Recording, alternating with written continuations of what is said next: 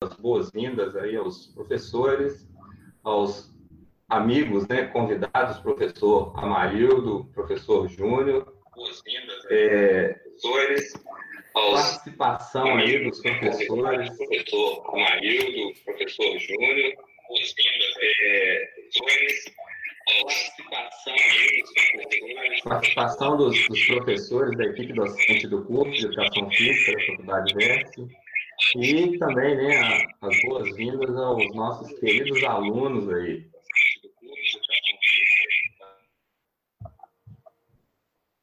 É, Para facilitar né, a, a, nossa transmissão, eu vou pedir que os professores que estão aqui no Google Meet deixem os, os áudios né, bloqueados aí para não dar nenhuma interferência, viu, pessoal? Então a gente vai seguir uma certa sequência exatamente para facilitar aqui a compreensão e depois, no, momento final, a gente fazer, é, liberar o espaço para alguns questionamentos aí, tanto de professores quanto de alunos. É, bom, como a gente está né, nessa situação atual, onde a, o quadro né, no mundo inteiro de pandemia nos obrigou a ter que se reinventar, a gente tem feito isso é, sempre visando o aspecto positivo. E pensando nisso, tivemos a ideia né, de estar fazendo esse fechamento do semestre com esses ilustres convidados, né, que eu vou estar falando um pouquinho deles daqui a alguns instantes. É, para a gente estar tá fechando aí com chave de ouro o nosso semestre letivo. Então, fiz questão de convidar os professores para estar tá falando né, um pouquinho sobre o ponto de vista deles e em relação à perspectiva né, do profissional de educação física para o pós-pandemia, ou no pós-pandemia. É importante que a gente tenha né, é, já essa perspectiva de que é, devido a todas essas mudanças, todas essas alterações, todas as limitações que estamos é, passando nesse momento, que a gente consiga vislumbrar, né, é, um futuro aí com algumas perspectivas que sejam positivas dentro do contexto da nossa profissão.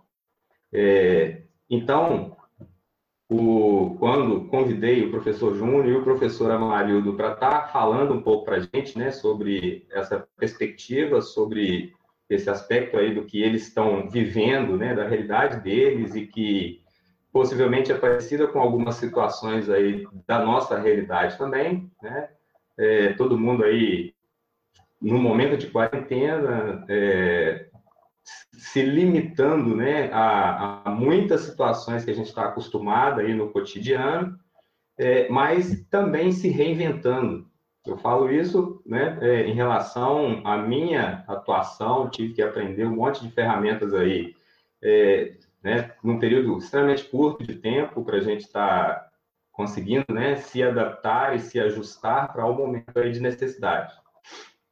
É, bom, o, os dois amigos palestrantes, né, eu tenho a felicidade de, de estar dizendo isso, não foram convidados por acaso, é, eu tive né, a grande honra de estar fazendo parte aí da vida acadêmica, né, como docente e como discente, é, junto com eles, e a grande felicidade, né, e aí eu realmente tenho orgulho de dizer, que é de ter, depois de ter passado pela graduação, é, eles, né, muito próximos aí no meu vínculo de amizade, no meu seleto grupo né, de amigos.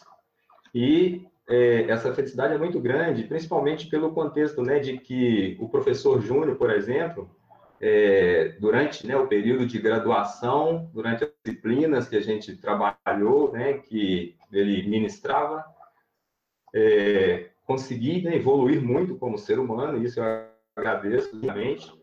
É, além disso, tive a brilhante felicidade, né, de ser um pupilo, digamos assim, que através disso me permitiu dar os primeiros passos na vida acadêmica. Então, mestre, pode ter certeza que é um orgulho muito grande, é, e isso, né, eu não canso de dizer. É, uma outra parte interessante, pessoal, é que depois né, da graduação tive a oportunidade também de trabalharmos juntos num projeto específico vinculado à prefeitura na época e que nos proporcionou ser colegas de turma num curso de especialização em atenção básica em saúde da família. Então, é muito bacana, né, a gente poder dizer isso. Por causa do projeto, a gente foi selecionado, né, para participar no, do, dessa pós-graduação na UFMG e que foi extremamente enriquecedor em relação à formação, né, a base de formação. E algo, inclusive, né, que nos direcionou muito para atuação e para novas visões aí em relação ao profissional de educação física atuante diretamente na área de saúde. Algo que eu faço questão né, de reforçar o tempo todo. Agora, mais do que nunca, né, principalmente nos momentos difíceis aí que a gente tem passado por eles. É, posso dizer, inclusive, né, que a, é, essa parte aí da, da pós-graduação era um momento muito bacana, inclusive de descontração, que né, essas viagens que a gente tinha que estar tá fazendo, é, é, era bacana no contexto né, de interação, de, de fortalecimento da, da, amizade, mas um outro legal que eu faço questão de destacar é que essa disciplina, que essa pós-graduação que a gente fez, ela era tida como uma pós-graduação à distância, a gente tinha que fazer um encontro, um final de semana por mês, e todas as outras atividades elas eram desenvolvidas online né? A gente tinha, inclusive, atividades avaliativas, provas lá no, no quando a gente ia para o encontro presencial. Então, algo né, que, inclusive, nos educou para esse momento agora, que a gente está tendo que reviver aí, né, rever todos os conceitos para trabalhar por videoconferência, para trabalhar online. Então, é importante a gente é, fazer nessa retrospectiva. Então, mestre Júnior, muito feliz de ter você aqui conosco, tá? É, bom, o outro amigo é o professor Amarildo. Professor Amarildo, né? É, antes da graduação, eu já admirava, é um ciclista nato, né? Fominha, é, e que depois que começou a graduação, tenho muito orgulho, inclusive, né, de, de falar isso, é, mudou completamente o, o contexto né, de apenas um ciclista virou pesquisador, estudioso, é, e a felicidade maior né, que eu tenho é exatamente, talvez pela afinidade, né, porque o cara gosta de trabalhar com as disciplinas que, coincidentemente, eu também gosto, manja muito aí da parte da bioquímica, da fisiologia do treinamento, do treinamento esportivo, é, da avaliação física, e que está antenado né, nas ferramentas aí da modernidade. Então, tenho muito orgulho né, de ter feito parte aí um pouquinho da base de formação desse amigo, que hoje é um excelente profissional que está atuando em várias áreas aí do mercado de trabalho. Bom, para não ficar falando demais, né, eu vou deixar aqui os amigos, então, fiquem à vontade. O professor Júnior né, vai começar falando a parte dele e depois o professor Amarildo vai dar continuidade. E como eu tinha falado, num, num, no momento final, a gente vai abrindo aqui para as perguntas, tá? Tanto de professores quanto de alunos. Sejam bem-vindos, amigos. Ok. Obrigado pelas palavras. Boa noite a todos os professores aí. André, Marildo, Kelly, Fábio, os alunos que estão aí também. Rapaz, para quebrar um pouquinho o protocolo, começa a falar essas coisas. Você foi meu aluno, o pessoal dessa sala, acho, tirando a exceção, acho que somente o Fábio, né? Todos foram meus alunos, então deixa gente um pouquinho mais experiente, viu, gente? Apesar dessa carinha mais. eu acho que a idade já condena. Cara, é uma satisfação muito, muito grande estar aqui com vocês. É, amigos que eu conquistei aí no decorrer da minha vida acadêmica. O André estava contextualizando e passou um filme pela minha cabeça André, desde a época da, da turma dele lá na faculdade, qual era professor, depois veio trabalhar comigo, a própria Kelly, o próprio Amarildo, Marcelo, que foram os meus ex-alunos. É a gente fica muito feliz porque o tema de hoje é perspectiva. Né?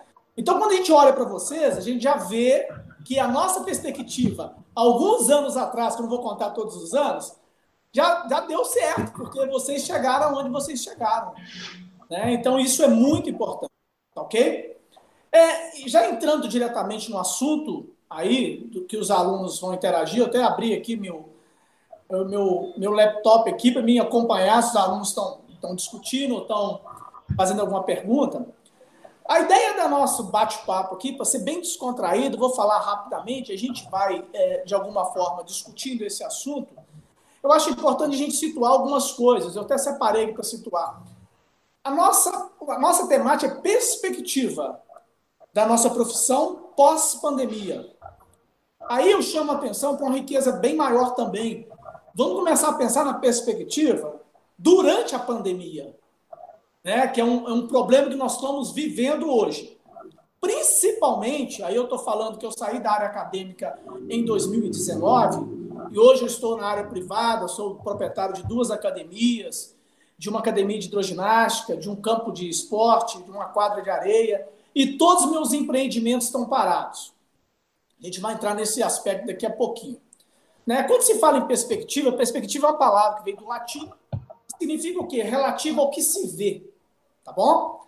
Como que você vê algo que vai, a gente está tentando ver isso para o futuro, diante de um cenário de tantas incertezas? Essa é a grande questão. A gente pode ver isso aí por dois prismas. Eu prefiro ver, juntamente com vocês que estão aí, e a minha ideia hoje aqui não é convencê-los, mas de alguma coisa orientá-los a ver diante dessa perspectiva, é ver uma perspectiva positiva.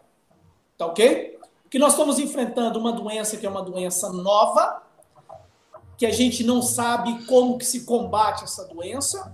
E quando a gente fala que a gente pega estados como Estados Unidos, a própria Inglaterra, França, que são países extremamente desenvolvidos em nível de tecnologia, na área de saúde, e não ter a capacidade de enfrentamento como teve da doença, chegou no Brasil com a estrutura que nós temos, que é a estrutura nossa, que é o Sistema Único de Saúde, se os alunos estão aí não sabem, o Sistema Único de Saúde é um, um dos únicos sistemas do mundo que é, que é um sistema que abrange todos os brasileiros presentes em território brasileiro. Então, assim, estamos falando de um sistema para 200 milhões de pessoas. Só que é um sistema que ele é muito bem estruturado. Porém, a dificuldade que ele tem é o exercício daquilo que é estipulado por ele, que quem é, é, alimenta esse sistema e faz ele acontecer é justamente a, o, a prefeitura, a, a, gestão municipal. Aí nós não vamos entrar nessa e depois nós vamos discutir. Essa perspectiva, como é que eu crio isso em cima dessa temática? Nós estamos num cenário de incerteza, gente. Esse que é o grande problema. Eu tive agora na há 15 dias atrás, nós tivemos aqui, eu, eu fui representante da academias de Caratinga, as academias de Caratinga estão 90 dias paradas, 90 dias. Vai fazer agora quase 100 dias parado. É, de forma empresarial, nenhuma empresa aguenta isso. Né? Nenhuma empresa aguenta isso. E nós vamos ter que, de alguma forma, reinventar. Que a perspectiva é justamente essa, mas não vamos reinventar para 2021. Nós vamos começar a pensar a partir de agora. Quando eu projeto algo para o futuro, que a ideia da perspectiva é justamente essa, da nossa profissão, dentro de um cenário de incerteza, que a gente nem sabe se alguém da família vai ficar doente, se alguém, igual. Eu tenho uma mãe de 74 anos, inclusive está assistindo a live agora, e eu falei, André, peço permissão, que eu quero mandar um beijo para minha mãe, Aparecida, o amor da minha vida, meu pai, José Antônio. Então, assim, são pessoas que estão com 74 anos de idade, meu pai com 72 anos, e eu falei com a minha mãe, fica em casa. Nesse momento agora, a única forma de combater o vírus na idade que a senhora tem e não correr o risco de pegar, porque a senhora é muito otimista, às vezes pode surpreender, mas eu não quero correr o risco, é ficar em casa. Só que como que a gente fica em casa nós que temos a nossa profissão, que temos a nossa empresa? Então o que eu discuti com o promotor? Na primeira semana o promotor conseguiu uma liminar que fechou as academias em Caratinga, eu fiz questão de entrar em contato e procurá-lo pessoalmente. Eu queria saber dele qual que era a postura que ele estava tendo para fechar as academias. Sendo que aqui em Caratinga, não sei se é a realidade de vocês, somente as academias estão fechadas, os comércios, os comércios todos estão funcionando. De sistema delivery, está funcionando é, meio período, mas todos estão funcionando. Só que me apresentei para ele, falei, ó, eu sou professor júnior, eu tenho especialização em atenção básica à saúde da família, foi o que o André falou. uma das melhores do Brasil, e nós pertencemos à primeira turma, que é a Escola de Medicina do FMG, é uma das melhores escolas de medicina do Brasil. Tenho um mestrado na área de ciência e motricidade humana e estou terminando um doutorado também na área de saúde. Aí que ele viu que a gente tinha autoridade ao falar. Essa autoridade ao falar, a gente mostrou para ele que se eu tomar as medidas mais importantes sanitárias dentro do estabelecimento, igual a academia, e principalmente por entender ser profissional da área de saúde, eu tenho certeza que a probabilidade de contaminação na academia que eu estou à frente com todo esse protocolo sanitário de atendimento é bem menor do que uma pessoa que vai no supermercado. Nós estamos com essa discussão aqui justamente isso. Nós não somos contrário a fechar o comércio, mas tem que fechar todo mundo. Deixar somente os essenciais. Aí eu até citei para ele, promotor, se eu vou no supermercado, passei álcool em gel na porta do supermercado, entrei para dentro do supermercado, e nesse momento eu estou com, com sintomas da Covid, nem sabia que eu estou com sintomas da Covid. Se eu coço o nariz, pego um objeto que está no, na, na vitrine, não pego esse objeto, levo para o carrinho e não coloco esse objeto no carrinho, devolvo para a prateleira, já contaminei o objeto. Então, que incoerência é essa? Essa foi a nossa discussão. Então ele pediu que nós passássemos pelo comitê de combate ao Covid aqui de Caratinga. Então nós, eu fiz um dossiê juntamente com os meus amigos profissionais aqui, donos de academia. Fizemos um dossiê e apresentamos ao comitê aqui de Caratinga. E o comitê, nós defendemos a ideia, nós não somos contrário em propagar o vírus. Nós somos contrário a deixar uma área que é voltada para a área de saúde, se tiver os protocolos sanitários mais importantes, é uma área que vai, com certeza, é, combater a virose de outra forma. Nós não estamos percebendo aí, aí eu chamo a atenção de vocês nesse momento, que nós temos que bater nessa tecla, que nossa profissão ela vai agregar muito o pós-virose, o pós-pandemia, e principalmente agora durante essa, essa pandemia. Porque as pessoas estão em casa sem fazer atividade física, estão aumentando obesidade, sobrepeso, obesidade, Nível de, de glicose para galera que tem diabetes está lá em cima, hipertensão lá em cima, sem, sem, sem contar os problemas de saúde mental. Que a gente sabe que além dos aspectos fisiológicos que a atividade física promove, a interação social, aí entra nos aspectos fisiológicos voltados para a, questão da serotonina, endorfina, hormônio de prazer, a vasodilatação periférica, que os meninos já conhecem, estão tá estudando isso aí, mas também o ambiente social. Nós não fomos feitos para ficar dentro de casa trancado.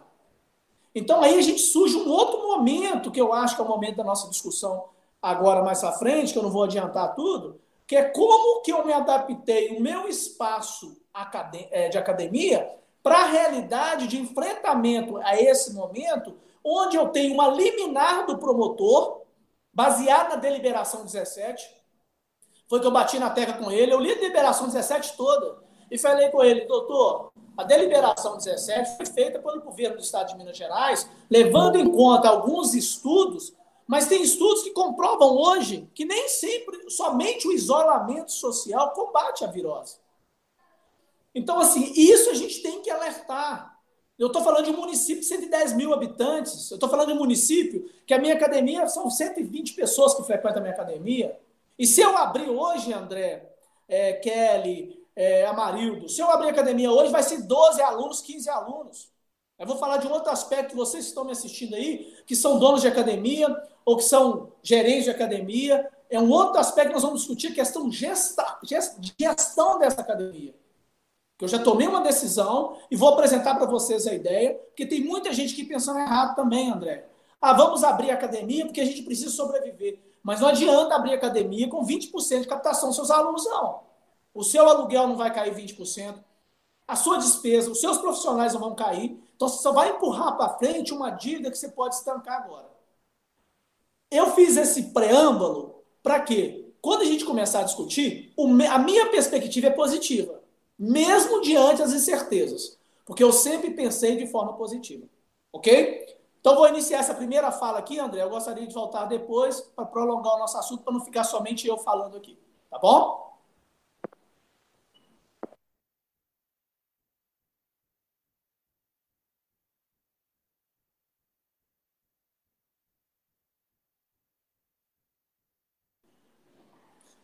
André, acho que seu microfone está desligado aí, que eu já passei a bola para você. Dá uma olhadinha aí. Se quiser, eu continuo falando, viu, gente? Que eu falo demais, tá? É a Jéssica está comentando aqui no chat aqui. Pode recuperar. Eu vou falar muito, porque eu falo muito. O André me conhece. Tranquilo. É, não, é porque o microfone, além de estar desligado, a internet também estava. Deu um pico aqui. É, só fazendo né, uma, uma abordagem, professor, em relação as academias, né, principalmente, algo que eu tenho conversado muito com alguns amigos profissionais, é exatamente é, esses padrões e critérios, né, os protocolos de segurança que é, são instituídos, geralmente pelo município e pelo Ministério da, da Saúde, mas que ele realmente não faz uma abordagem completa em todos os setores, inclusive os setores né, que são essenciais nesse momento. Você deu um exemplo claro aí do, do, do supermercado, né, principalmente. A Jéssica deve ter comentado exatamente que ela trabalha nesse setor, e de vez em quando ela comenta comigo que muita gente realmente não tem nem os cuidados simples, né, básicos, e que a chance, a possibilidade de contaminação, ela é muito exatamente por causa de alguns cuidados e critérios que deveriam ser adotados.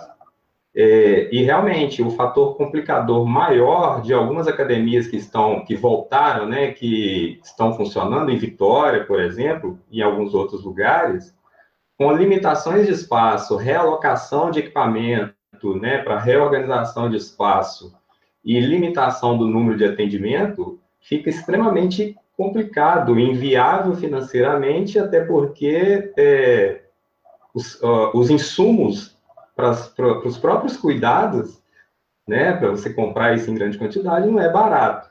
E o número de aluno nem justifica, às vezes o próprio aluguel, os materiais, água, luz, telefone e os funcionários né, da, da dos, dos, das academias, dos espaços. Então, realmente, né, é uma situação que está sendo repensada inclusive nos formatos né, de, de atendimento. É, tem muito profissional que, ao invés lá da, só da sala, por exemplo, da, da musculação, né, algo que a gente gosta e tal, está se reinventando, está trabalhando aí com, com as modalidades, né, é, ao ar livre, algo que acho que o, o próprio professor Amarildo vai falar um pouquinho, né, a respeito, para esse momento, né.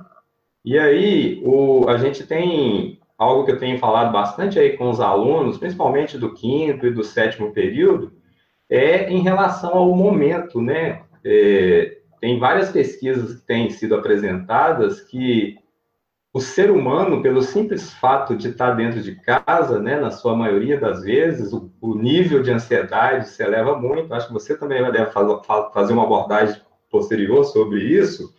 E assim, a, a fuga é você estar descontando isso em alguma situação os alimentos calóricos são as prioridades, né? Então, as pessoas, é, e isso a gente tem conversado bastante com os alunos, é, as pessoas, elas têm é, evoluído muito em relação a esse quadro aí de ganho de peso, né, de gordura corporal. E isso é complicado, né? Imagine os profissionais de educação física já dentro desse contexto, com toda a sua base de formação, né, com todas as suas referências, Pense o ser humano, né, que não tem essa base de formação, não tem essa consciência em relação à, à saúde, né, como, como nós temos, e que está lá na ansiedade, no desespero, às vezes cuidando dos filhos que estão também em casa, porque eles não estão indo para a escola, cuidando de algum parente que está dentro do fator de risco, né, do quadro de risco. Então, realmente é o momento da gente estar tá repensando. E uma palavra que eu fiz questão de anotar aqui novamente, que eu tenho usado ela bastante, né? Nosso diretor também, é reinventar. Esse é o momento da gente estar tá se reinventando. Não tem uma outra forma. É, bom, vou passar a palavra aqui para o professor Amarildo, para ele fazer os posicionamentos. É, e depois, né, a professora Kelly também, é, acho que vai estar falando um pouquinho aqui para a gente, não sei se vai ser mais ao final, e a gente vai fazendo, né, essa, esse círculo aí de informações, para no finalzinho a gente filtrar as, as dúvidas e perguntas lá dos, dos colegas. Ok. Pessoal, boa noite a todos, tá? Primeiramente, eu quero agradecer pela, pelo convite, tá? Para mim é uma satisfação poder vir aqui para compartilhar um pouco diante desse cenário, né, desse problema mundial que nós estamos enfrentando.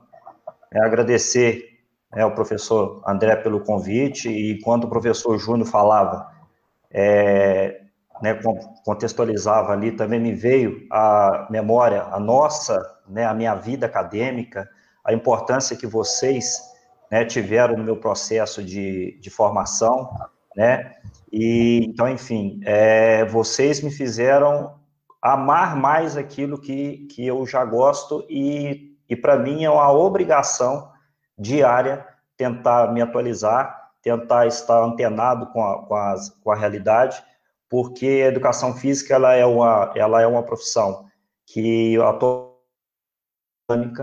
o, a, a, o mercado ele está cada vez né, com mais leque de interferência, e agora, diante dessa situação, nós fomos aí suprimidos a, a fazer o nosso trabalho por causa dessa pandemia, que a cada dia, a cada informação que chega, a gente só sabe ler o passado, mas nem a área médica ainda sabe dizer exatamente ao certo o que, que vem por aí. Agora, diante dessa situação, é, antes da gente falar de perspectivas futuras, é, eu estava fazendo uma, uma, reflexão e até mesmo colhendo alguns dados sobre como que era o cenário antes da pandemia, e é claro, para a gente pegar esse cenário e diante da situação, ele só tende a piorar nesse momento. Então, o que, que, que, que isso quer dizer?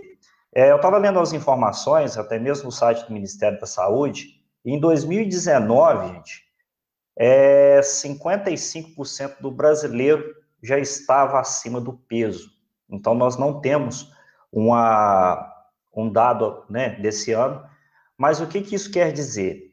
Que diante do, de um cenário aonde essas, essa população já estava acima do peso, e mesmo diante de uma informação que entre 2006 e 2019, 25% da população passou a fazer mais exercício.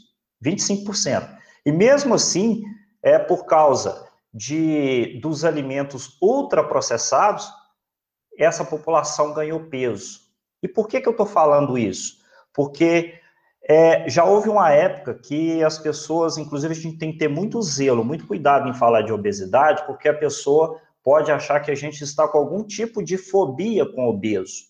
Mas a minha visão, o que eu quero dizer nesse momento, é uma visão metabólica, falando sobre exatamente as consequências da obesidade que tem nessas pessoas.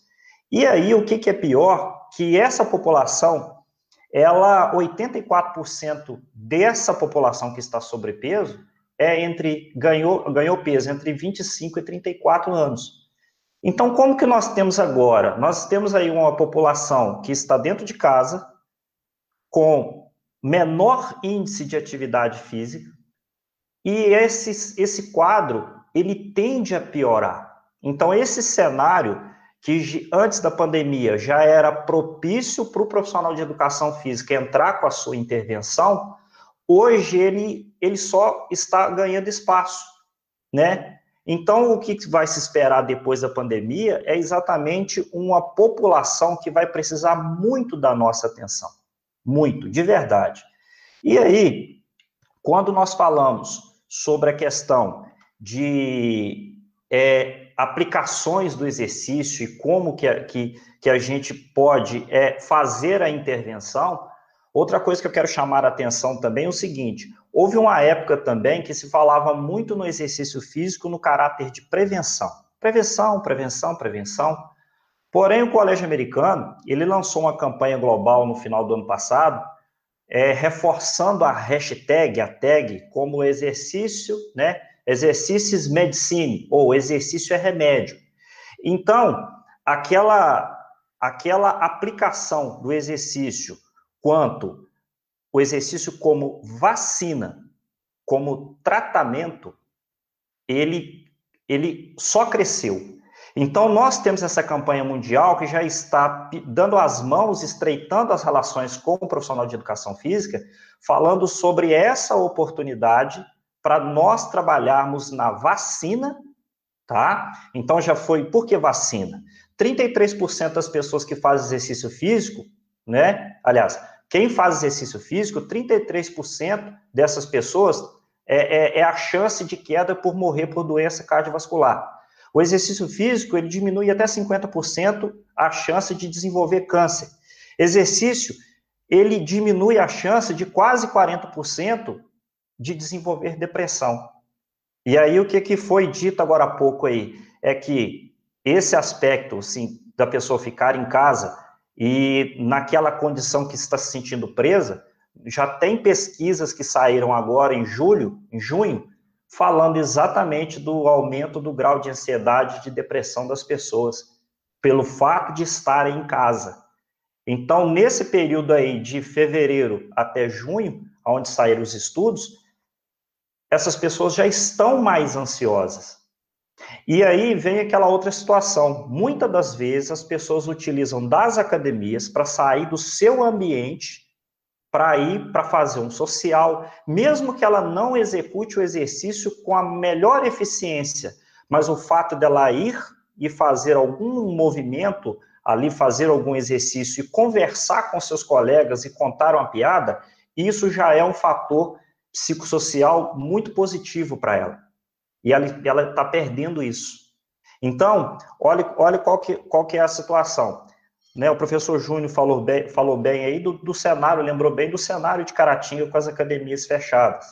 Eu tenho uma pesquisa aqui, que foi disponibilizada agora também em junho, falando que essa pesquisa, ela fez uma escala entre 0 e 8 na escala de segurança, onde 8 é a maior segurança. As academias, de acordo com essa pesquisa, elas têm 6,9 na escala de 8 a sua segurança, que é um ambiente seguro para fazer exercício. Só que uma coisa que eu vejo também é que as autoridades, elas não estão conseguindo enxergar ainda esse ambiente, né, de uma forma injusta, que é um ambiente seguro diante da situação. Então, é, a Jéssica, né, que escreveu que agora há pouco lembrou bem a questão dos supermercados, os supermercados estão trabalhando, né, pelo menos é o que a gente vê, elas estão trabalhando com espaço restrito, com higienização. E mesmo tendo aquele furo que o professor Júnior citou aí, que ele é pertinente, ele pode existir, é plenamente possível faz, fazer um ambiente controlado e higienizado para que as pessoas possam usufruir do espaço da academia. Só que as autoridades não estão enxergando isso né? Então, enfim, desculpa, desculpa ter mencionado, parece que é uma pessoa que não gosta de fazer exercício, que tem preguiça de fazer exercício, que está, né, tentando não enxergar isso para gente. Então, o que que acontece? Diante dessa situação, é outra coisa também que nos preocupa muito. Olhe bem, pessoal, ontem eu fiz uma leitura sobre os números de morte por Covid no mundo. Até ontem, quase 551 mil pessoas faleceram. Então, enfim, foram 551 mil vidas que já foram perdidos por esse vírus. Agora, o que, que acontece? Foi feita uma estimativa que, caso a, a, o sedentarismo aumentasse 50% nesse período de, de pandemia, a, as mortes em consequência do sedentarismo chegariam a 2 milhões e 700 mil pessoas, né? 2, 2 milhões e 700 mil vidas. Só que o que, que já foi comprovado? Que a, o sedentarismo, ele não aumentou 50%, ele aumentou 80%. Então, de acordo, fazendo uma regra de três, uma regra matemática, nós podemos dizer que se o sedentarismo aumentou nesse período de pandemia 80%, nós temos aí um problema, uma nova pandemia por inatividade física que pode custar ao planeta 4 milhões e 300 mil vidas, oito vezes a mais do que o Covid matou até hoje. Então, mais pessoas vão chorar né, vão, pelas perdas dos seus entes queridos por causa da nova pandemia da inatividade física, né? Então, pessoal, é, também para mim não me estender muito, dar outra oportunidade, é, eu vou, né, nesse momento, passar a palavra para o professor André aqui, para até mesmo o professor Júnior dar seguimento às palavras dele aí.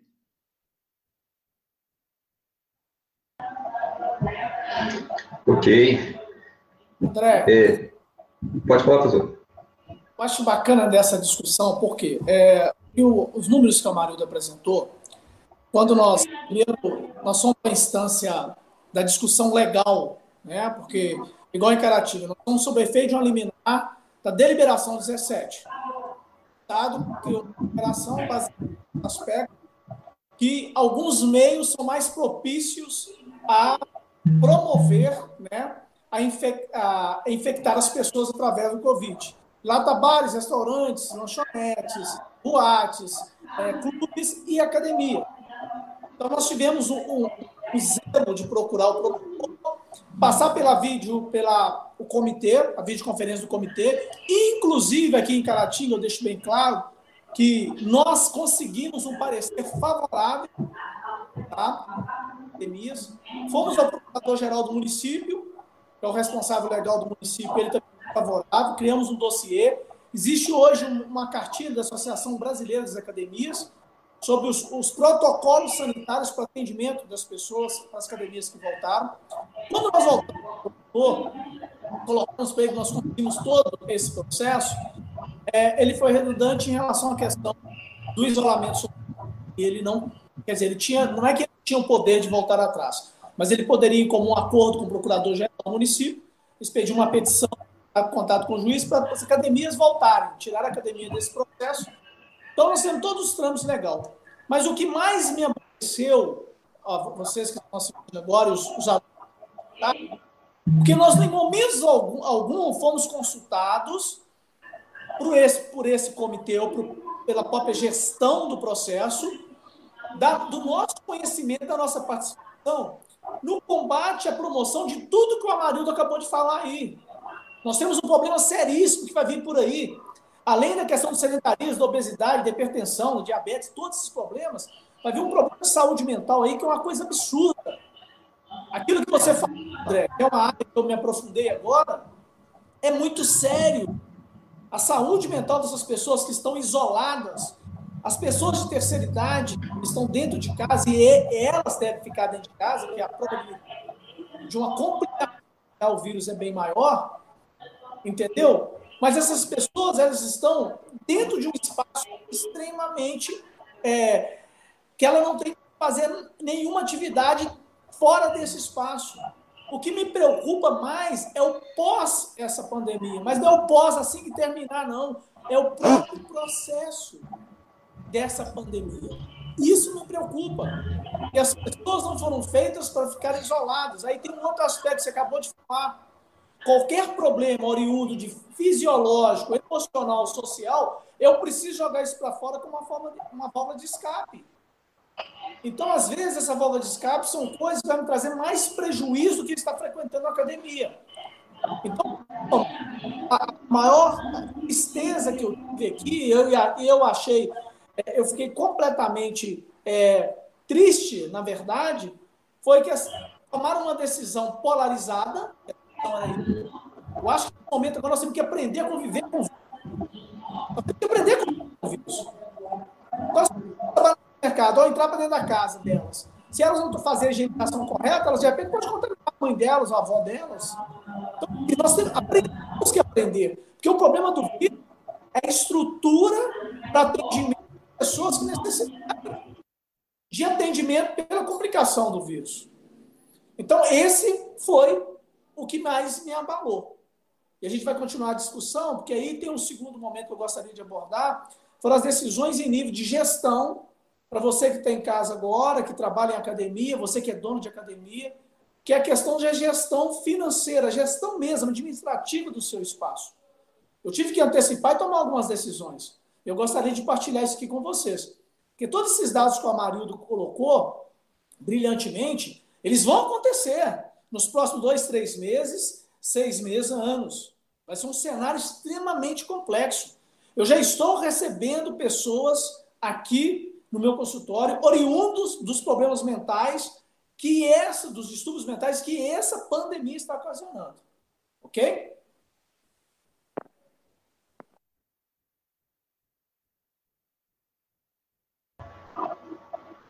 Ok. É, perfeitamente, professor. O, é, cabe uma, uma reflexão, né, que é a seguinte, a, o tempo todo, né, os profissionais e até demais profissionais é, citam a educação física, bacharelado especificamente, dentro do contexto da área de saúde. Nós somos profissionais atuantes na área de saúde. E realmente somos. É, e, e, teoricamente, as profissões da área de saúde são as profissões de primeiro atendimento, são exatamente as profissões que necessariamente estão aí na linha de frente, né? Digamos assim, logicamente que não na linha de frente dentro do contexto, pensando lá na medicina, né? Na, na, na, na enfermagem, na fisioterapia e tal, mas no contexto exatamente de preservação, manutenção, né? Da saúde de uma maneira em geral. Então, é, cabe realmente uma reflexão, porque até que ponto, né? As medidas de segurança, isolamento foram adotadas mas até que ponto os profissionais é, das áreas especificamente, não só da academia, né, mas o pessoal lá do, do CrossFit, dos stands lá de outros atendimentos, do próprio personal, né, tem professor aqui que teve que parar durante um tempo por causa, né, da, da das limitações aí de acesso, a retomada está sendo difícil para todo mundo, mas até que ponto houve alguma consulta, né, alguma busca aí de informação, ou pelo menos que algum desses profissionais, nós como profissionais, fôssemos né, é, convidados aí para fazer parte da equipe e interar essa parte da avaliação e de julgamento, evidentemente, né, para as tomadas de decisões. É muito complicado, né, e é importante a gente pensar nisso é, como formadores de opinião que somos, né, para as atuações mais diretas aí futuramente. As pessoas vão precisar muito da gente, muito mais do que antes, né? Sem dúvida nenhuma. E é importante que a gente né, é, tenha isso em mente para que, desde agora, no auge né, da, da pandemia, mas também depois, a gente possa estar contribuindo da melhor maneira possível aí para melhoria da saúde e da qualidade de vida das pessoas. Realmente é um momento né, de extrema complicação aí, dificuldade. É, professora Marilda? Sim. É, o, é o seguinte, o, o professor André estava tava, né, nessa, nessa sua última, é, seu, sua última fala, é, me veio aqui agora na, na, na, na, né, na, na mente a seguinte situação. É, quando a, as pessoas elegeram ambientes essenciais para a saúde. Ah, uma farmácia vai ter o seu atendimento, um, um pronto atendimento vai ter o seu atendimento, o hospital vai ter o seu atendimento. O que realmente falta na população, né, de uma maneira geral, para nos ajudar a cobrar, né, juntamente com as, com as autoridades aí da, da saúde, é reconhecer o efeito, olhe bem a palavra, polipílula do, do exercício físico. Por que, que eu estou falando isso? Eu vou citar um exemplo muito específico, porque o que, que acontece? A gente que mexe com a educação física e sabe o, a real abrangência do exercício físico na vida de uma pessoa, a gente pode falar porque a gente entende de exercício, tá? vou citar, o cenário é o seguinte, imagine uma pessoa que ele é hipertenso, e o médico né, fazendo aquele trabalho multidisciplinar entre o médico e o profissional de educação física, eles chegaram num acordo que essa pessoa tomaria um remédio para hipertensão de manhã e faria o seu exercício físico à tarde, como um substituto de uma pílula medicamentosa. O que, que aconteceu? O ambiente de treinamento dele deixou de existir. Então agora é justo essa pessoa ao invés de fazer a sua caminhada monitorada pelo profissional de educação física, fazer a musculação ou fazer qualquer outra atividade que ele sente bem para melhorar a sua condição física, ele vai ter que voltar a tomar o seu medicamento? Então, o dia que as pessoas reconhecerem esse efeito polipílula do exercício, e a gente pode citar isso para outro exemplo também, para pessoas que têm colesterol alto, para as pessoas que utilizam do exercício físico para melhorar a sensibilidade da insulina, para controlar diabetes, para as pessoas que utilizam para melhorar quadros de ansiedade, para diminuir quadros de dores, enfim, para melhorar o sistema imune. Então a gente poderia falar horas aqui. Então, na realidade, é uma realmente é uma injustiça com o profissional de educação física, mas o que, que falta em nós, né? Nós da, da comunidade da educação física, é passar, é parar de vender o exercício apenas com objetivos estéticos para atender a blogueira. Nós temos que bater na tecla e vender o exercício como efeito polipílula. Exercício é vacina, exercício é remédio.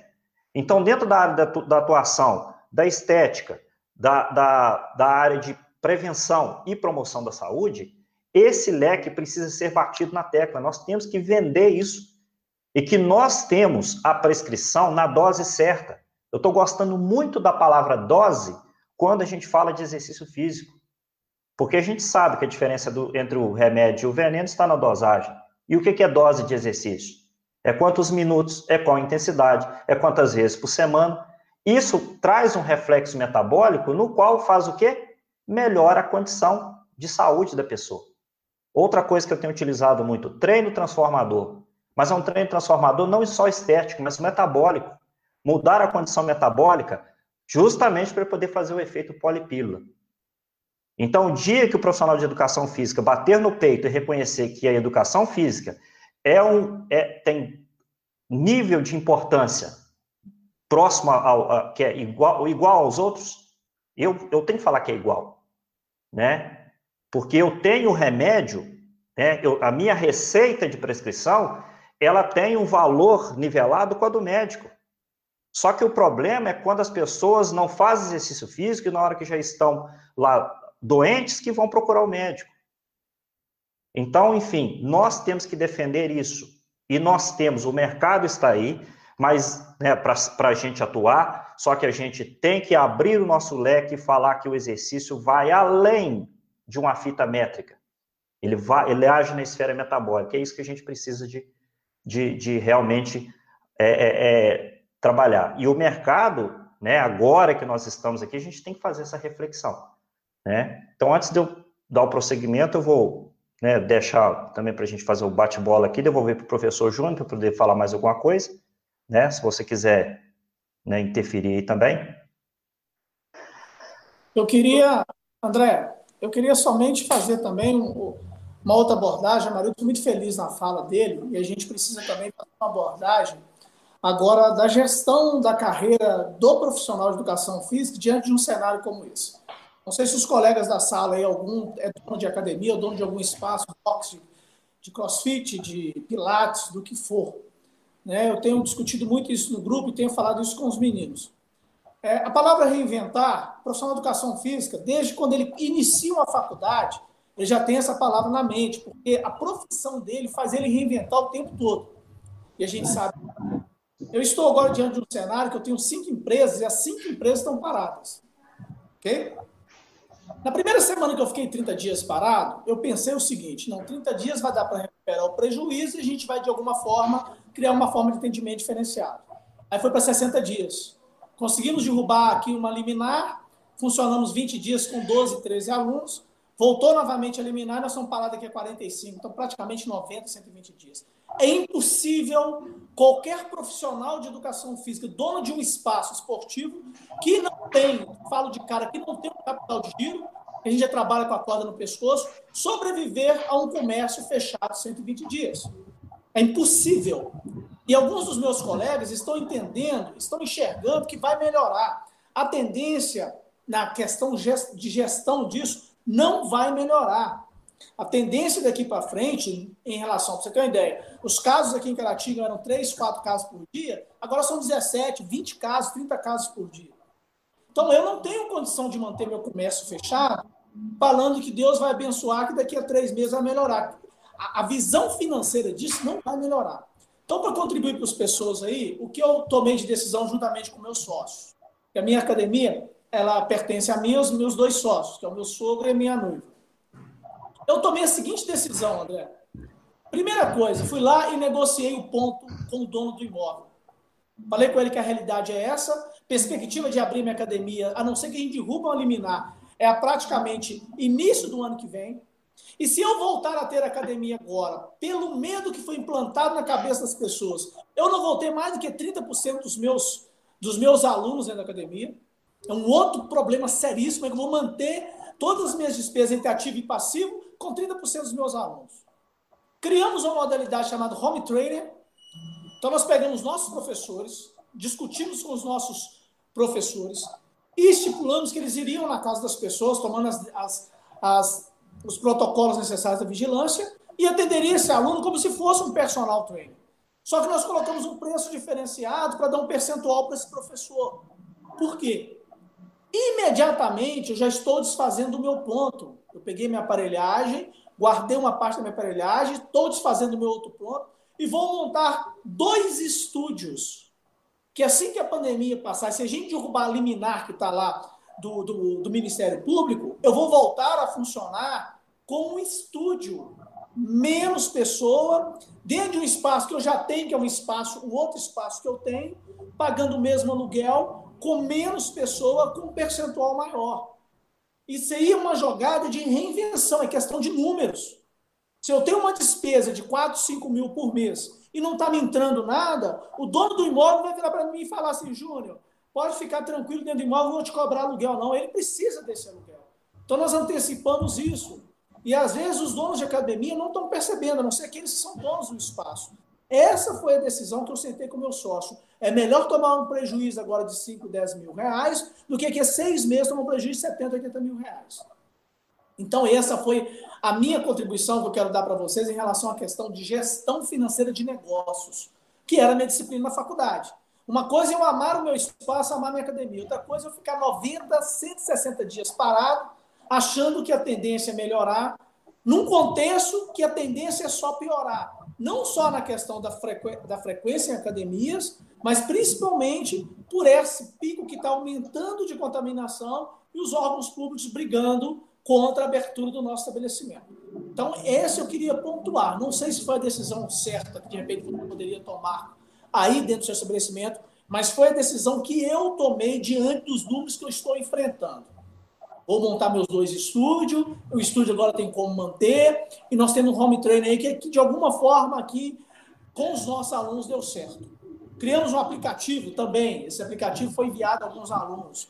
Então tem um acompanhamento, supervisionamento, supervisionamento dos profissionais, que é diferente do exercício que o pessoal está pegando na internet fazendo dentro de casa. Então nós temos que reinventar. Não é nenhuma, não é nenhuma é, medo, não precisa ter medo, nenhuma vergonha, a palavra é essa, de falar que você vai fechar sua academia, para reestruturar isso. Se você fechar hoje, negociar com o cara do aluguel e falar que ele não vou te pagar agora, eu, ou te devo um mês, vou guardar meus equipamentos toda na minha casa e voltar daqui a alguns dias, você vai diminuir a sua despesa e futuramente você vai abrir o seu espaço. Então, assim, essa é a minha contribuição na questão financeira, porque eu tenho as duas visões hoje. Como profissional da área de saúde, que eu pontuei isso tudo que o marido falou, e como empresário, nesse estado, momento agora, passando por essa dificuldade financeira. Cinco estabelecimentos esportivos da área de fitness e na área de saúde completamente parados. Nem delivery tem nesse estabelecimento, tá bom? Ok, muito bom. É, esse ponto aí foi importante ter sido abordado, professor, é porque desde na, na segunda semana né, de, de, isolamento com as definições, o, a Miriam, no espaço que a gente usa lá em Vitória para fazer a parte de avaliação física, logicamente, né, por todas essas situações, ela passou a atender por vídeo chamada também, os alunos de personal, e foi exatamente o contato com o dono do espaço para repensar toda essa logística, porque não justifica, né? Vai ficar parado, continua parado e sabe lá quando isso realmente vai ser retomado. E quando for retomado, isso aí com muita clareza, não é como antes, não vai ser como antes tudo vai ser reduzido, o número de pessoas para com atendimento no mesmo horário vai ser reduzido necessariamente, algo que já acontece nos estúdios né, de, de treinamento personalizado, algo que já acontece em alguns espaços né, de boxe do, do próprio CrossFit, dentre outros. Então, é, é, isso é importante principalmente né, para quem tinha, por exemplo, a perspectiva, falando agora no, nos alunos aí que já estão terminando, né, para daqui a um tempo já cair no mercado de trabalho, para quem já tinha, por exemplo, uma perspectiva de estar estruturando aí sua academia ou algo nesse sentido. Então, realmente é muito importante repensar né, tudo isso.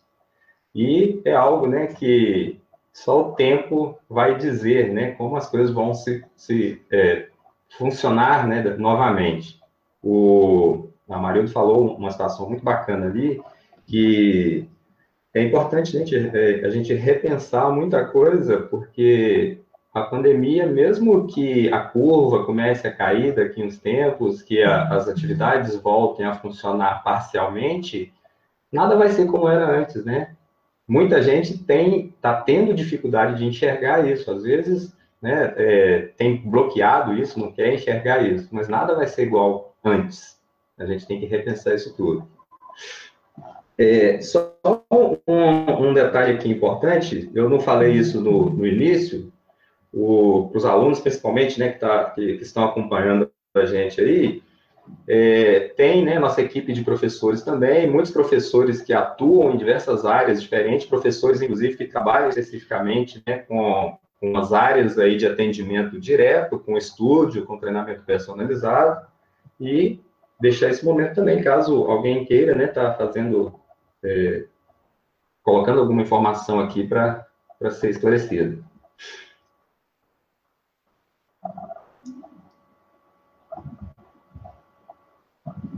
É, professor Marildo, você tinha anotado alguma outra sequência aí, um tópico para a gente estar tá abordando? Sim, é, eu anotei, né, depois a gente fazer essa, né, fazer essa reflexão do nosso passado aí, nós temos que ver realmente o seguinte, sobre exatamente, você, né, finalizando aí sua fala, ô, ô, Marildo, sobre... Oi? Desculpa só interromper que o professor Osmar Castro, é isso? Ele pediu a palavra aí, até bem antes de mim, eu acabei, eu não vi aí, acabei atropelando. Professor, desculpa aí, tá? Aí o André conduz ah, aí, Marildo. Tá, o professor Osmar quer falar antes? Na verdade, boa noite a todos. Eu não, não queria interromper, até pedir antes para poder comentar. Primeira coisa é agradecer a vocês, agradecer ao professor André, né? Porque eu estou vendo uma coisa muito interessante que é uma discussão inteligente a respeito do problema. A gente tem que manter uma distância e aproximar das possibilidades, né? Porque, assim, ou a gente junta ao, ao grupo que só reclama, né? Ou a gente vai para o lado daquele grupo que ignora uma crise na saúde pública, que é uma coisa muito, muito séria que nós estamos vivenciando, ou nós entendemos que realmente está acontecendo e que nós temos que ser protagonistas nesse processo. Então, assim, é, a gente tem vivenciado isso, eu, eu, trabalho em Manhuaçu, eu faço parte do comitê é, de, de Covid aqui, e, e fica evidente para nós a necessidade desse protagonismo, porque é o seguinte, nesse tempo que vocês comentavam, é, qual é o problema hoje de fazer a abertura de alguns setores? Né? O que, que acontece? É que foi algo muito rápido, né? não houve uma administração, não houve tempo para administrar isso de, de forma correta, e a visão, às vezes, inclusive dos profissionais de saúde, é limitada a respeito do que pode impactar posteriormente. Né? Então, assim, é, a gente percebe que pela movimentação que vocês fizeram, com base no que vocês estão colocando, vocês utilizaram argumentos, igual a, o professor contextualizou com questões epidemiológicas, com, com dados importantes. Então, eu acho que é isso que faz com que nós possamos, pelo menos, ser vistos como alguma alternativa para resolver a, a questão, é, que nós não estamos forçando a barra para abrir determinados é, estabelecimentos apenas porque nós estamos indo contra tudo que tem que acontecer, mas de fato nós temos a nossa abordagem enquanto profissionais de saúde é pertinente, é importante para os nossos para os nossos alunos e para a população de modo geral, e que nós temos capacidade de assimilar o que, que é um contexto de prevenção de contaminação, o que, que é um contexto de controle, né, de, de, de medidas de contingência, e aí eu, eu gostaria de comentar mesmo, porque é, eu estou até chato, porque assim, às vezes as pessoas me perguntam a respeito de Covid, eu fico desanimado de conversar, porque eu não vejo essa inteligência, essa expertise, essa capacidade de pensar, como o professor comentou aí, não, eu vou estruturar algo para daqui a pouco, eu vou pensar como um gestor. A gente vê o tanto que o, o educador físico é, e qualquer outro professor, profissional da, da área da saúde precisa ser muito mais do que aquilo que as pessoas pensam que é.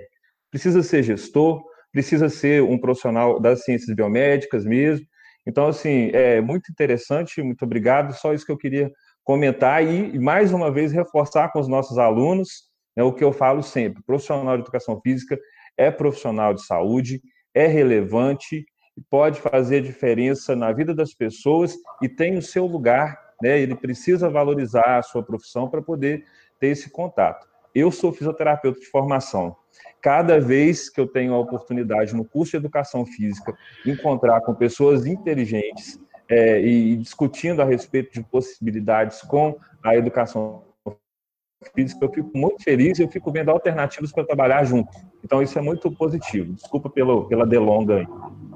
Obrigado. Tranquilo, professor Osmar. Na verdade, eu agradeço muito né, a, a participação, é, só atualizando aí os professores convidados, né? O professor Osmar é fisioterapeuta e ultimamente tem trabalhado muito mais do que a rotina normal, né? Ele falou no início ali da, da, da conversa que ele faz parte da equipe de monitoramento aqui, tá? De Manhuaçu, do Covid, inclusive no, no contexto hospitalar também. Então, realmente, ele tem me relatado que está trabalhando demais a conta. E. É, pode falar. É, permite somente eu é, fazer uma abordagem em cima da fala do professor. E eu acho que é uma importante agora nesse momento. Levantou uma, uma ideia e foi o que eu percebi aqui. Né? Os, a, nós estamos falando da, da influência do, do, exercício físico, etc. A gente sabe, é, a gente sabe que é benéfico. Isso aí não tem que a gente discutir. Eu fiz essa abordagem da gestão porque o, o personal trainer, ele, ele trabalha com atividade física, mas ele é um gestor da própria profissão dele. Né? O que me deixou mais indignado, professor Osmar, que na videoconferência, quando nós fomos é, discutir isso, eu não tenho nada contra a secretária de saúde do estado, de, do município de Caratinga, que está fazendo excelente trabalho, mas eu falei com ela que todas as ideias polarizadas, nesse exato momento, elas são prejudiciais. Se você pega os maiores estudiosos, ah, o isolamento social é importante. Beleza, mas tem a sequela do isolamento social. Por que a gente não flexibiliza em alguns setores, discute, põe para funcionar, se não funcionar, a gente volta atrás. O que nos, nos deu direito, que foi a minha indignação, é de nem sequer se expressar. Você vai fechar a academia e pronto, acabou. Essa foi a discussão. Quando nós fomos no promotor a primeira vez, quando, se ele tivesse falado comigo, estava eu, professora Samira, que é dona de academia, e o professor Fúvio. Eram os três representantes da academia de Caratinga. Se o promotor tivesse falado com a gente, não adianta vocês fazerem nenhum tipo de, de, de pressão ou de, de movimento, que eu não vou voltar atrás. A gente tinha encerrado porque existe uma liminar contra o município de Caratinga. Então nós não temos ação contra essa liminar.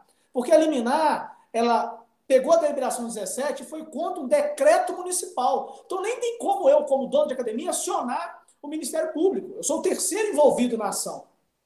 Só que ele deu para a gente uma possibilidade. Ó, se vocês conseguirem de alguma forma apresentar para o comitê, o comitê achar que é favorável, quem sou eu para voltar atrás? Estou dando exemplo. Nós fomos no comitê, colocamos a situação, o comitê não voltou. Mas todos os membros que estavam na reunião foram favoráveis. Nós fomos procurador-geral do município, ele também foi favorável. Quando nós sentamos com o promotor, e, e, ele, muito educado, recebeu a gente, mas na postura dele, que é a decisão que ele tomou, ele não quis voltar atrás para esse tipo de ação.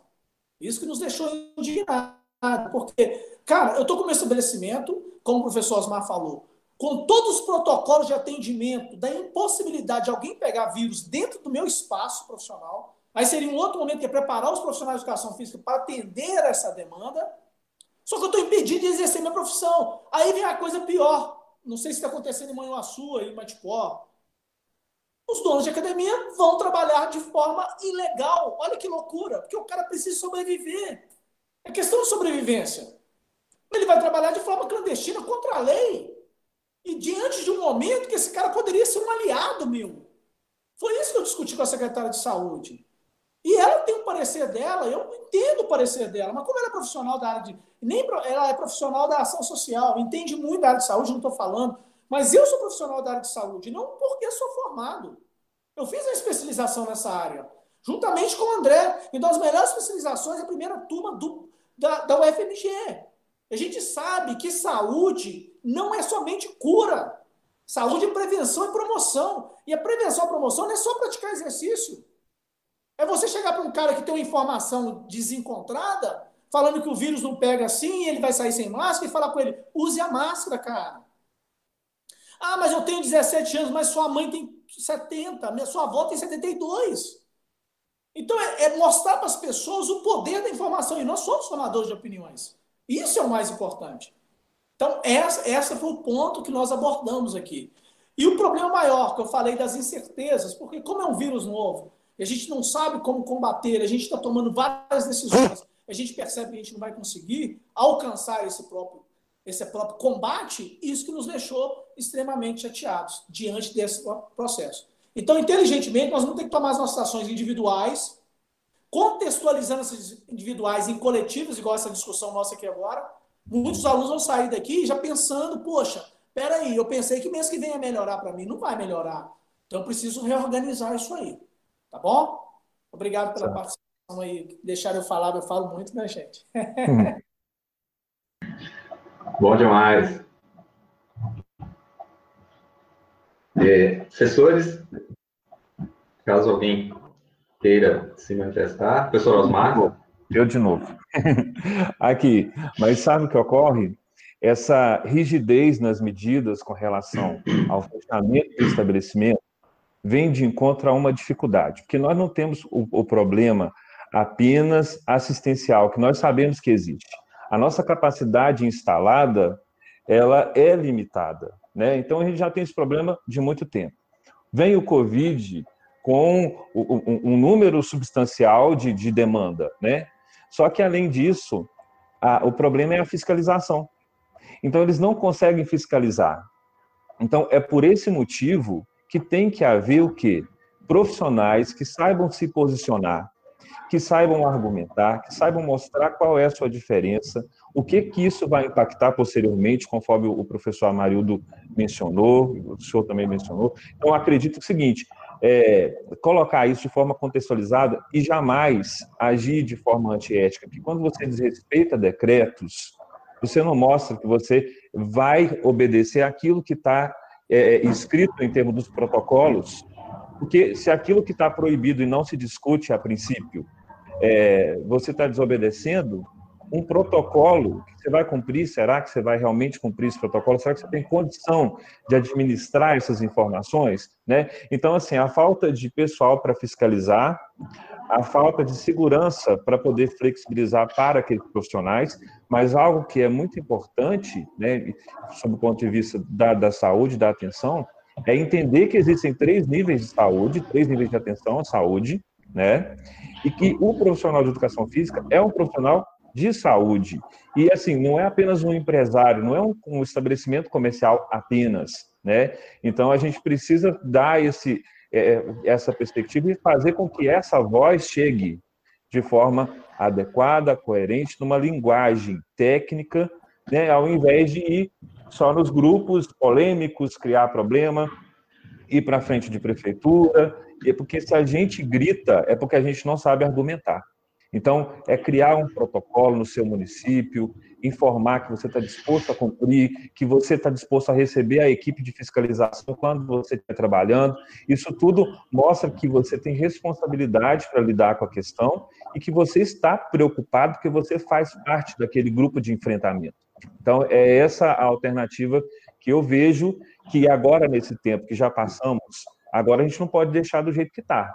Então, agora a gente já viu que tem coisas que não dá para resolver agora e que nós precisamos nos adequar. Então, eu acho que esse é o caminho de estruturar, de ter alguém que sabe, é, que tem inteligência emocional para conversar com o promotor, como vocês fizeram, com o secretário de saúde. Não é para chegar lá com ignorância, porque, na verdade, infelizmente, mesmo nós tendo profissionais de nível superior, às vezes especializados, a gente entende que a, a, a questão das competências pessoais faz falta, faz muita falta, porque as pessoas que chegam gritando, que chegam criando polêmica, que divulgam as coisas sem qualquer critério na internet, fazem com que haja uma perda de credibilidade para toda uma categoria.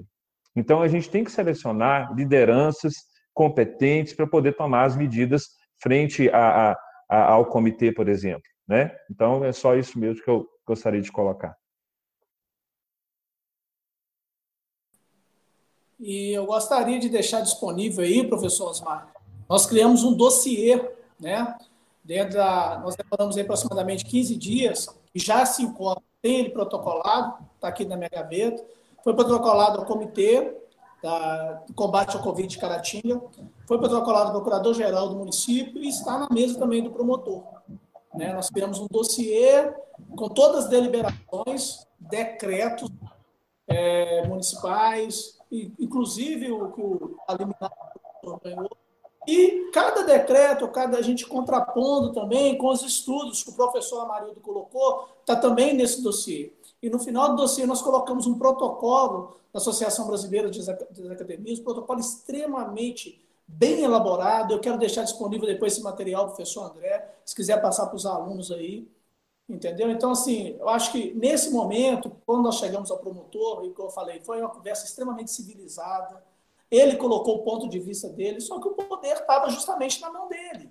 Né? E eu entendi que ele, como promotor da justiça dentro dessa área, ele tomou aquela decisão, né? em cima dessa decisão baseada numa deliberação, ele não quis abrir mão desse processo, que é, nós tentamos, de alguma forma tentamos, eu falei com os, com os proprietários dentro dessa realidade. Então, se assim, quem quiser ter acesso a esse dossiê, eu tenho a cópia dele, depois eu deixo com o André para que vocês possam perceber como é que foi elaborada essa defesa nossa, junto ao comitê do município, junto ao procurador-geral do município e até o próprio promotor de justiça aqui de Caratinga. Agradeço muito, professor. vai ser muito bem-vindo aí as informações. É, bom, pessoal, dando sequência, daqui a pouco a gente já, já vai passar né, para o momento de finalização. Então, só ver se, se o professor Amarildo também já tem algum, alguma outra pontuação para direcionar. E é, deixo, vou deixar à vontade também para que outros professores né, é, se manifestem, caso tenham interesse, lógico. E depois a gente já vai para a parte final, que é onde a gente vai deixar para que os alunos também possam estar tá participando, é, interagindo, perguntando, né? É, para que a gente consiga fazer com que é, esse momento seja o mais produtivo possível. É, reforço aqui, né, que é, esse momento, talvez, é, no presencial, a gente não tivesse a oportunidade. Então, né, para para que os alunos reflitam sobre isso, né? Às vezes a gente enxerga muito só a parte das dificuldades, das situações, o professor Osmar acabou de falar sobre isso, mas a gente deixa de perceber os momentos positivos, aspectos positivos que são proporcionados, às vezes, porque a gente é obrigado a estar em casa, né? Trabalhando de casa. Mas é, ainda bem, né, que muitos profissionais eles tomam essas iniciativas aí e a gente está aqui exatamente para isso, sempre com um caráter mais otimista, é, sempre com essa visão mais positiva das coisas, das situações. Pois é, o professor André, é, eu tenho agora só um, para fazer a minha finalizar a minha contribuição, porque já que nós já desenhamos aí o cenário é, de né, que dos desafios, inclusive, né, na, na, gestão.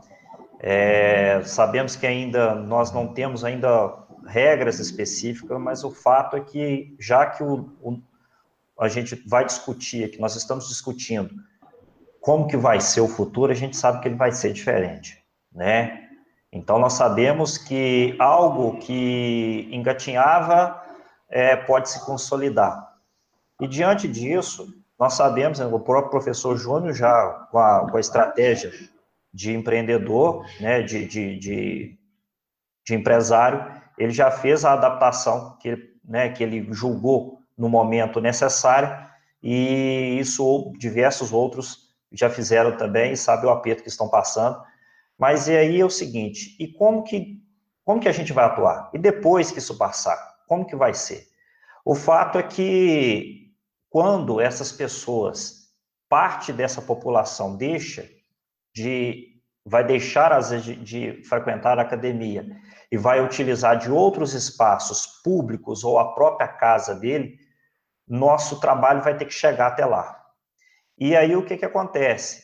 É, eu que né, estou aí é, sempre é, olhando a internet, recebendo muita, muita coisa e tem que filtrar, inclusive, para não ficar maluco, é, a gente sabe que as pessoas realmente já estão se reinventando para oferecer grupos de treinamento EAD, né, o treinamento em casa.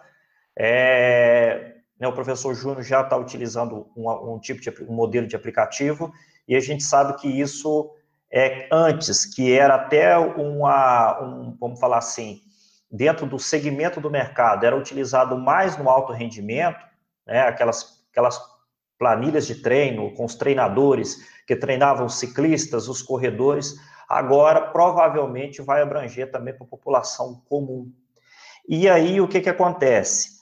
É, a gente sabe, eu vou falar pela, pela uma realidade é, né, até local, é que as pessoas às vezes ficam muito, vamos falar assim, eles ficam apenas na, na escravo da musculação com, com, o aparelho, mas às vezes não explora, não explora o peso livre, às vezes não explora o peso do corpo, às vezes não, não explora é, às vezes, algum acessório que tem em casa.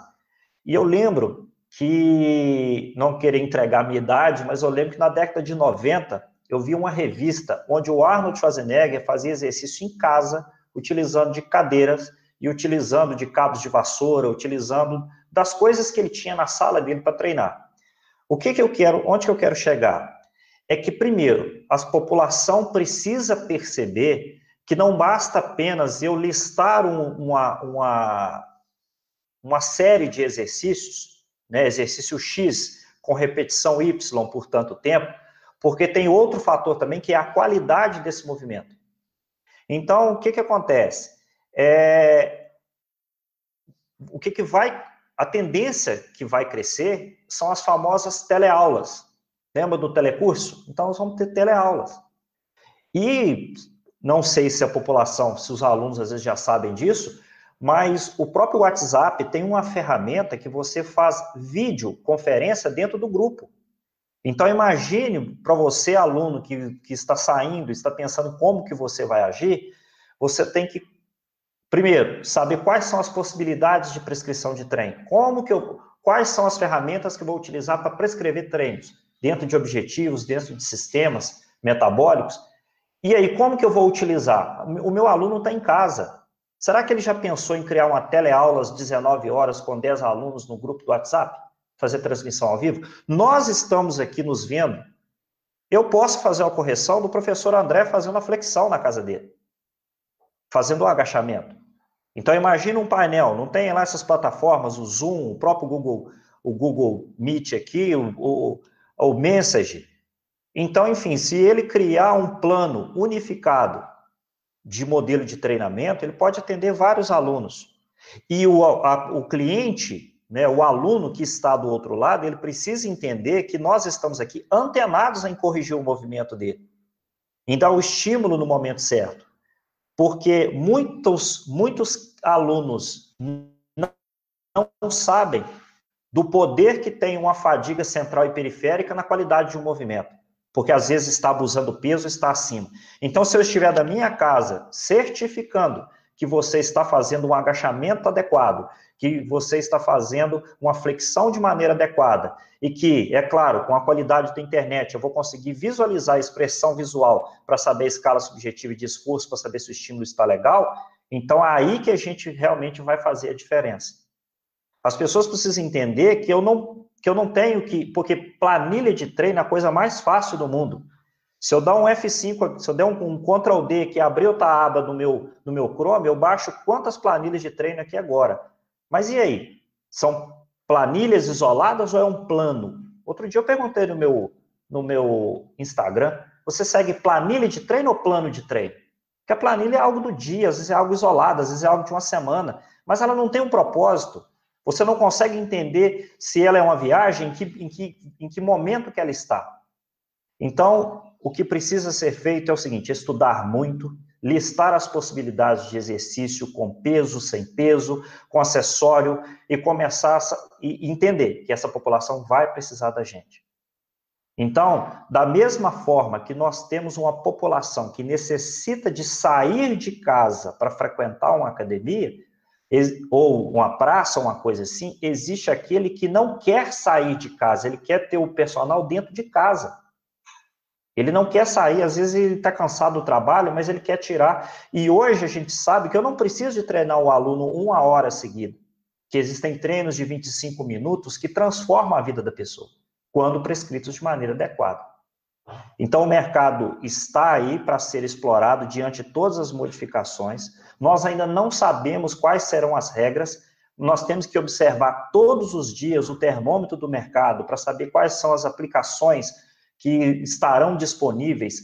Né? Se, ah, eu não tenho dinheiro, mas tem muita coisa que você já pode utilizar de graça. Instagram, Facebook, WhatsApp, se você já paga a internet, você não tem que pagar nenhum plano para utilizar os três. Você só usa. Então, utilizar desse mecanismo para você vender o seu trabalho, sua prestação de serviço, e sabendo que nós precisamos estar ali do lado, não só para dosar, mas garantir a qualidade do movimento. Então, esse é uma população que vai voltar. Estou aqui na minha tela mostrando que a outra outro viés da pesquisa da Sociedade Brasileira de Academias mostrou que 50% das pessoas mencionaram nessa pesquisa que vão precisar de fazer exercício, aquela, até pessoas que não faziam, né? olha que loucura, pessoas que não faziam vão começar a fazer. Então o mercado está aí, né? Temos que adaptar, é fato. Então o que o que nós, o que que a gente tem de certo? Público a gente vai ter. Como que vai acontecer? Como que a gente vai vai é, comportar diante a, a ao novo comportamento mundial ou regional, é o que a gente vai ter que descobrir dia a dia, vai ter que ficar antenado. As informações estão na internet para serem lapidadas e filtradas a nosso favor. Né? Se você quer criar hoje um site, você cria de graça. Se você quer criar uma planilha ali, né? Um, um, uma planilha para você elaborar os seus treinos, a sua periodização do treinamento, você consegue fazer isso de graça. Então, não vai ser é, por falta de ferramenta. Agora, tem que realmente se informar. Né? Então, se algumas pessoas, inclusive eu me disponho, se alguns alunos falam, ah, professor, eu tenho alguma ideia aqui, mas eu não sei por onde começar, pode entrar em contato que eu dou os caminhos que eu já conheço e eu estou estudando todo dia para me saber qual a melhor ferramenta de maneira mais otimizada, porque para que eu preste o serviço, eu também não posso ter uma ferramenta ruim para eu morrer de trabalhar, senão depois vou falar que a mão de obra de elaboração, ela, está, ela não está valendo a aplicação e o retorno que eu estou tendo, tá? Então, diante disso, eu me disponibilizo também para alguém que se precisar de, de alguma informação, o que eu souber, eu estou aqui para compartilhar. Beleza? Professor André, eu gostaria de falar Excelente. Pois não, professor. André, Bem, é, até aproveitando a fala do professor Amarildo, é, agora em junho saiu uma, uma reportagem né, no portal UAU, no setor de economia, falando como serão as profissões pós-pandemia. Né? Depois vou disponibilizar isso até nos, no link aí das turmas, no WhatsApp da turma aí. E, curiosamente, lá fala como é que vai ser o profissional de educação física, né, os professores de educação física e os professores de forma geral. Né? Os professores de educação física, segundo a coluna aqui do UOL, na parte de economia, eles terão que ter amplo domínio agora de tecnologias, como monitoramento de sono, né? de entre todas as ferramentas hoje, que esses relógios inteligentes hoje monitoram. Eu até falei isso no sétimo período, na parte do bacharelado, a questão é o seguinte, que os relógios deixaram de ser frequencímetros para serem o quê? monitores de saúde. Hoje, talvez o que a gente não viu ainda, a Apple já viu, a Xiaomi já viu, a Samsung já viu. Eles, ou seja, o profissional hoje ele tem que dominar, né, o profissional, o personal treino, o culto, sei lá, Qualquer um desses profissionais do caso da educação física pós-pandemia, ele vai ter que ser, ele vai ter que dominar essas tecnologias se ele quiser estar no mercado. Né? Como a gente sempre escuta toda hora, o mundo não será o mesmo. Mesmo, né? Então, esse mundo não será o mesmo. Talvez eu, o que talvez muitas pessoas acham, encarem como crise, entendo até o professor, a fala do professor Júnior aí, eu fui proprietário de academia por mais de 20 anos, sei das dificuldades né, que o setor a gente, para sobreviver, muitas vezes, e a decisão que vocês estão tomando, eu acho que é mais correta mesmo. Mas eu vejo que esse profissional, que talvez em dezembro, esses meninos eram em dezembro na faculdade, ano que vem eles vão ter que sair de outro jeito, e, sair muito rápido, adaptando muito rápido. E aquilo que talvez muitos, muitos encaram como crise, eu vejo como oportunidade. Ali está a oportunidade de talvez, eu não gosto muito dessa palavra, né, reinventar. Não, a gente tem que se aperfeiçoar. Né? E não só no bacharelado, na licenciatura também. Você acha que o mundo será. Eu, sou professor também na rede pública. Rede pública hoje do Estado, a gente está tendo que dominar a tecnologia toda hora. E eu acho engraçado o seguinte: eu, graças a Deus, eu domino, né? E tem vindo de colegas até na minha casa, furando isolamento social e tudo. Professor, pelo amor de Deus, me ajuda. Né? Hoje o Estado já está com, com, com aplicativos. Ou seja, o mundo não é o mesmo mais. Não vai achar que você vai sair, né?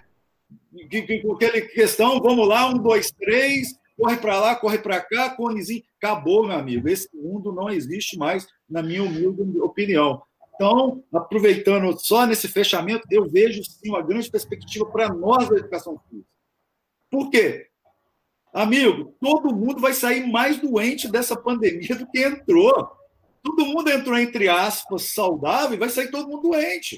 E está aí, tá aí, talvez, a grande oportunidade. Professor Júnior, você não tenha dúvida, não. Senhor vai bombar, os seus negócios vão bombar ainda, se Deus quiser. Então, é, eu, eu coloco essa, essa, essa questão de esperança, sim, para a nossa profissão. Eu acho que nós vamos sair mais fortes só do fato de nós sermos reconhecidos como área de saúde pelo Ministério da Saúde, né? Já foi, eu acho que já foi um pequeno é, passo, um pequeno passo. Eu sou da época que nem existia Confef, nem existia CREF, a gente brigava para ter ser reconhecido. E óbvio, né? Não é só de reconhecimento que vive ser humano, mas eu acho sim, é momento da gente aperfeiçoar, sim, dominar essas tecnologias, porque, volto a dizer, essas grandes empresas já enxergaram isso aí. Está aí, talvez, o momento da gente dar aquele gás na nossa profissão. É isso que eu queria falar. Muito obrigado. Professor André, o professor fez uma observação aí, professor, para você ter uma ideia. Nós lançamos o aplicativo, aí nós fizemos dois sábados para ensinar os professores a dominar o aplicativo para prescrever. Foram dois sábados de seis horas de curso para tentar dominar o aplicativo. É a primeira vez que o professor foi prescrever uma, pelo aplicativo, ele demorou uma hora e 40 minutos para fazer a ficha de prescrição de exercício de dois, dois dias por semana de um aluno.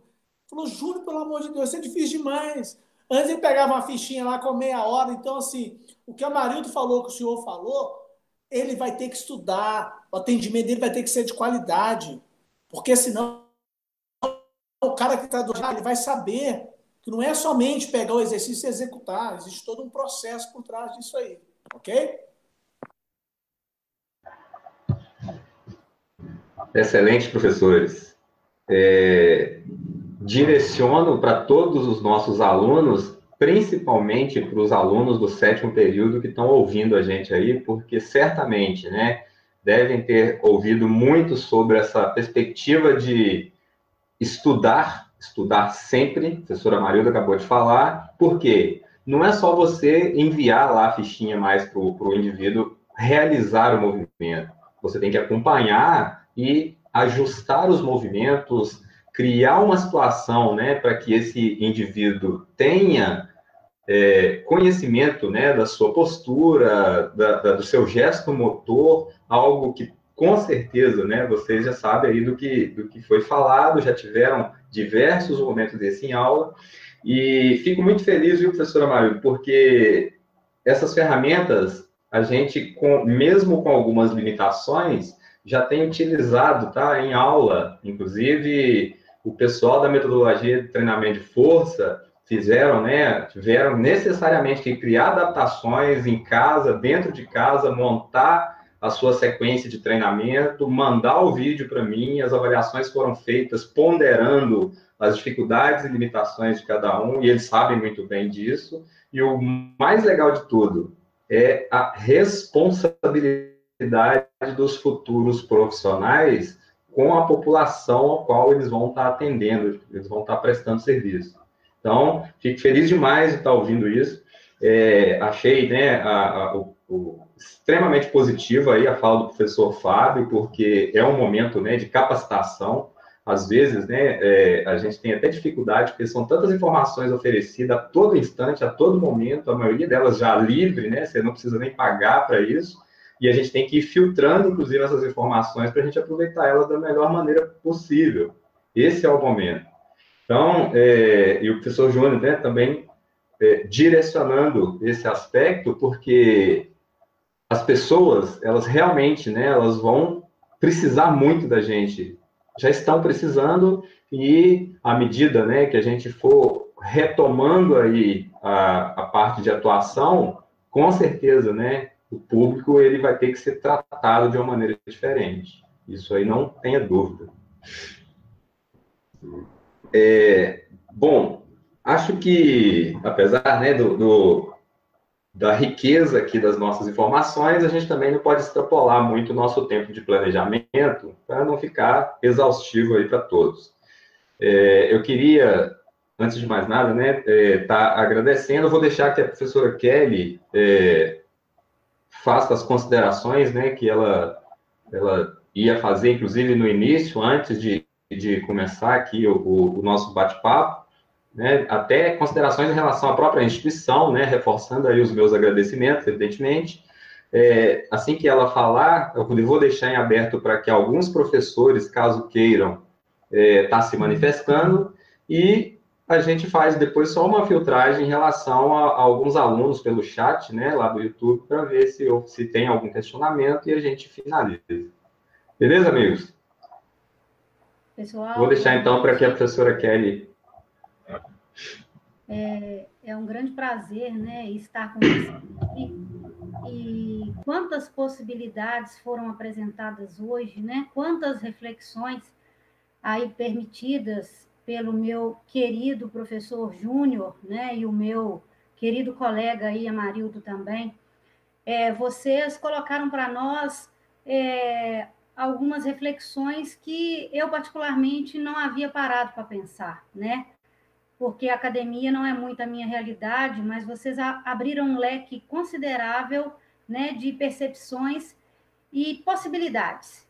E eu penso que isso é fundamental, porque nesse novo normal né, que nós vamos, é, nós já estamos vivendo, né? Eu também penso que a humanidade nunca mais será a mesma, então, é um momento de pensar, de, re, de refletir, de reinventar, de aperfeiçoar e de fazer tudo mesmo que for possível para que a gente é, possa viver melhor esse novo mundo, né?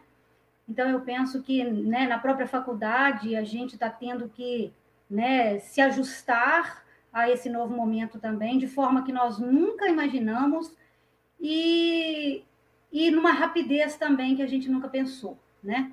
Então, esse momento aqui para os nossos alunos é um momento de grande riqueza, né? Para que eles possam também é, ter a oportunidade de tecer essas reflexões possibilitadas aí por esses grandes profissionais, né? E é com muito carinho mesmo que a Univertix, através do curso de Educação Física, recebem o Amarildo e o professor Júnior professor Júnior, de forma especial, um grande profissional que tem um impacto considerável, né, na minha vida profissional, na minha atuação, né, nos dias de hoje, tudo que eu faço, eu aprendi muito com ele, né, ele me ensinou muito e teve muita paciência comigo também, que eu, eu gosto de realçar isso, né, porque ele ensina com amor, então, o carinho, a paciência, né, que a gente chegasse né, aonde quer que tinha que chegar, né? Eu vejo de onde eu parti na faculdade quando eu entrei no primeiro período e onde eu consegui chegar quando eu me formei.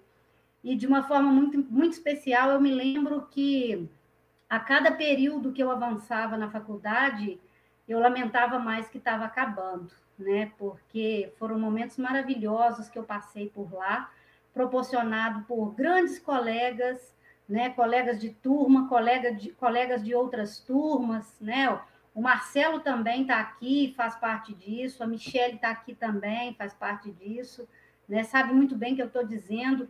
Então, a, a nossa faculdade era um, foi um lugar maravilhoso. Eu penso que ainda é, né? mas eu falo no sentido de não estar compartilhando aquilo tudo lá hoje, né? É, mais de longe, mas foi maravilhoso tudo que a gente passou por lá, tá?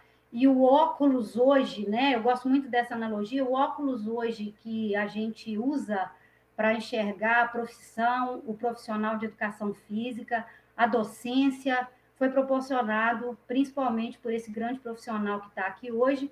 E o Amarildo, como colega nosso também, que passou por lá, eu tenho certeza que ele compartilha disso também.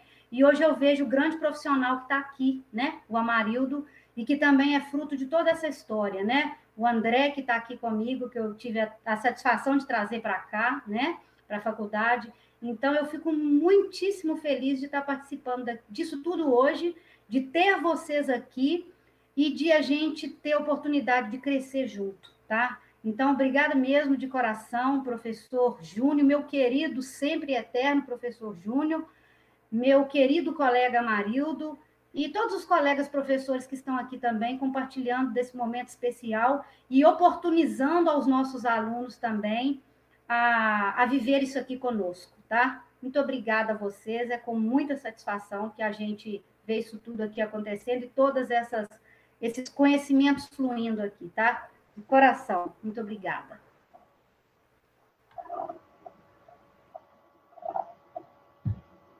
Rapaz, que resposta, hein, mestre Júnior? Querendo fazer eu chorar ao vivo aqui, não é isso aí? muito isso com vocês, eu acho que eu queria retribuir isso. Enquanto desceu a lágrima dele, eu não vou parar de falar. Eu, eu fico, o cara começa a chorar, ele vai fazer assim: sobe lágrima, sobe. Ela subiu. É de coração, é simplesmente reconhecimento. Só Obrigado. Isso? Bacana demais. É, eu tenho o, muito orgulho, professor, de professores, de sempre nos meus momentos de aula, né, às vezes em alguns momentos de reflexão, dizer para os alunos, né, que a gente enfrenta dificuldades constantes, cada um com as suas limitações, suas dosagens específicas, e às vezes eu retrato né, algumas situações da minha realidade eh, na época de graduação, né, fiquei um bom tempo lá, minha irmã que comprava lá roupa para mim e tal, eram realmente muitos momentos de dificuldade, é, mas eu tenho maior orgulho, e isso eu falo realmente de coração, de que se eu tivesse que retomar, voltar atrás e fazer tudo de novo, eu não pensaria duas vezes, uma vez. Com certeza eu faria tudo exatamente do jeito que foi feito. Então, só para você ter né, noção aí da grandeza que foi toda essa construção que a professora Kelly acabou de falar em relação à, à intervenção né, sua, do Wagner, de toda a equipe, é, na nossa realidade mesmo de vida, como pessoa e como profissional, principalmente, né? Eu comecei, é, né, é, usando aí as palavras da professora Kelly, comecei como um indivíduo no primeiro período do curso e realmente transformou para outra realidade depois que eu terminei os meus quatro anos de graduação. Né? Isso realmente é muito bacana e é importante que se fale, porque às vezes os nossos alunos, né, eles dão uma balançada, uma tremida lá na base e tal, dificuldades, né, é, deslocamento, muita coisa acontecendo, trabalho, muitos deles é, sai, chega em casa uma hora da manhã, levanta às seis para trabalhar, tem que pegar o ônibus para vir para a faculdade à noite e tal. Mas é muito importante que eles saibam, né, que não foi fácil para a gente não, mas a gente está aqui extremamente feliz e o mais legal de tudo, a gente realmente incorpora a nossa profissão de uma forma que eu acho que ficou extremamente claro aqui para todos eles. Isso é importante de ser falado. Eu. Ó, o Marcelo, Marcelo, fica à vontade. Obrigado, Amarildo. É, é para não deixar passar batido aqui, né? Eu acho que o que a Kelly e o André falaram, falaram aí a respeito do Júnior e da nossa instituição, é, assina embaixo. Como diz o professor André, voltaria tudo de novo, não mudaria nada, né? E agradecer, Júnior, né? Mais uma vez, é, os alunos já te conhecem, já no início do chat aqui, já falando, ah, já teve que ir fazendo curso de extensão, né? Então, é, é bacana você estar tá retornando em, em, outra situação, né? Essa situação diferente. O Amarildo, é bacana demais a, a, as falas deles. Eu acho que no chat aqui os, os alunos estão agradecendo demais, né? A, a posição, a colocação do Osmar. E, e, o Fábio também falando a respeito da, da perspectiva nossa, né, da, daqui para frente, né, nessa nova etapa nossa. É, eu só gostaria de falar para os nossos alunos que é, quem esteve aqui, né, com quem está aí na, na, na, no chat, na live, eu acho que a gente não poderia fechar da melhor forma o nosso semestre, né? Então, para esses alunos aí, ó, é, parabéns para quem esteve aqui presente. Eu acho que é, conseguiu, a gente está conseguindo aqui com essa, com essa live concluir tudo que a gente vem falando durante o período, de todos os períodos do curso, né?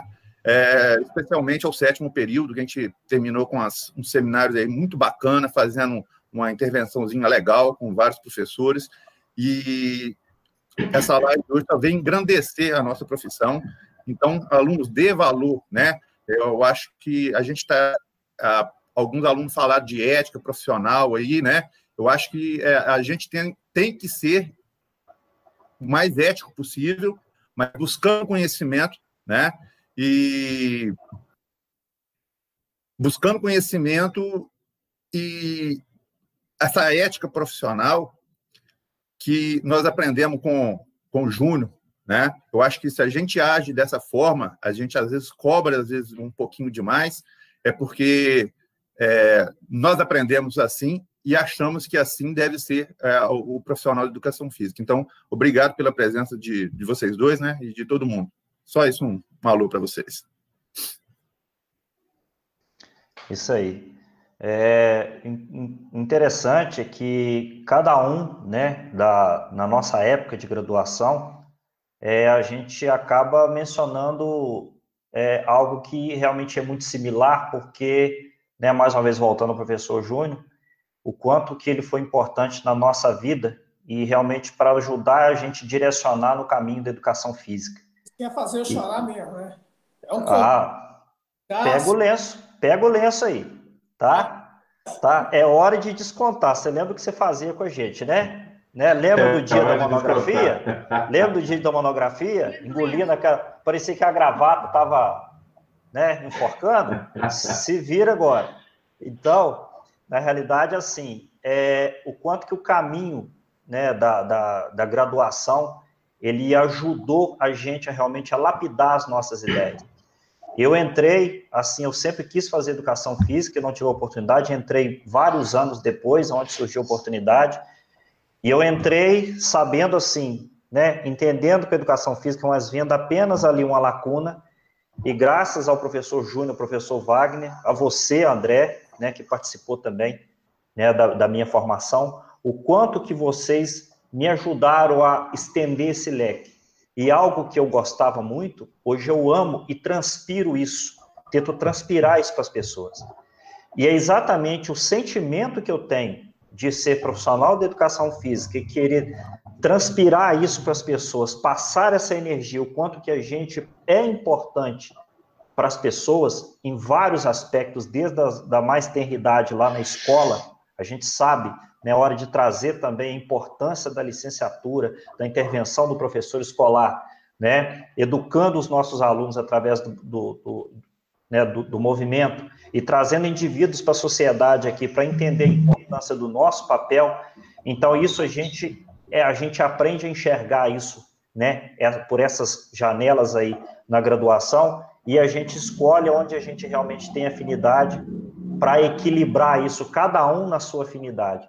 Então, eu agradeço muito né, essa oportunidade, eu espero, né, aos alunos que estão começando, aos alunos que estão saindo, que, que estão finalizando a graduação, que vão lá e façam a diferença. Vão lá e realmente é, faça aumentar a credibilidade da educação física, que já, né, que já foi pequena, hoje ela é maior e vai ser bem melhor. Independente da situação, a gente, eu penso, eu acredito que ela vai ser melhor.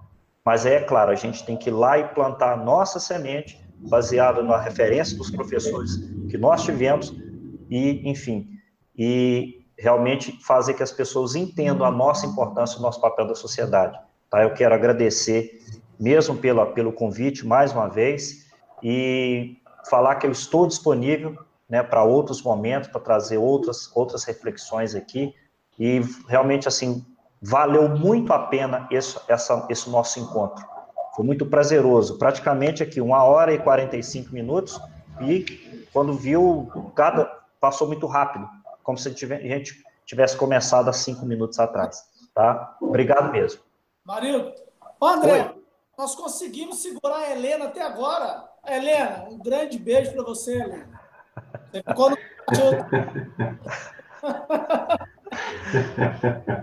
a Helena, Helena tem três anos.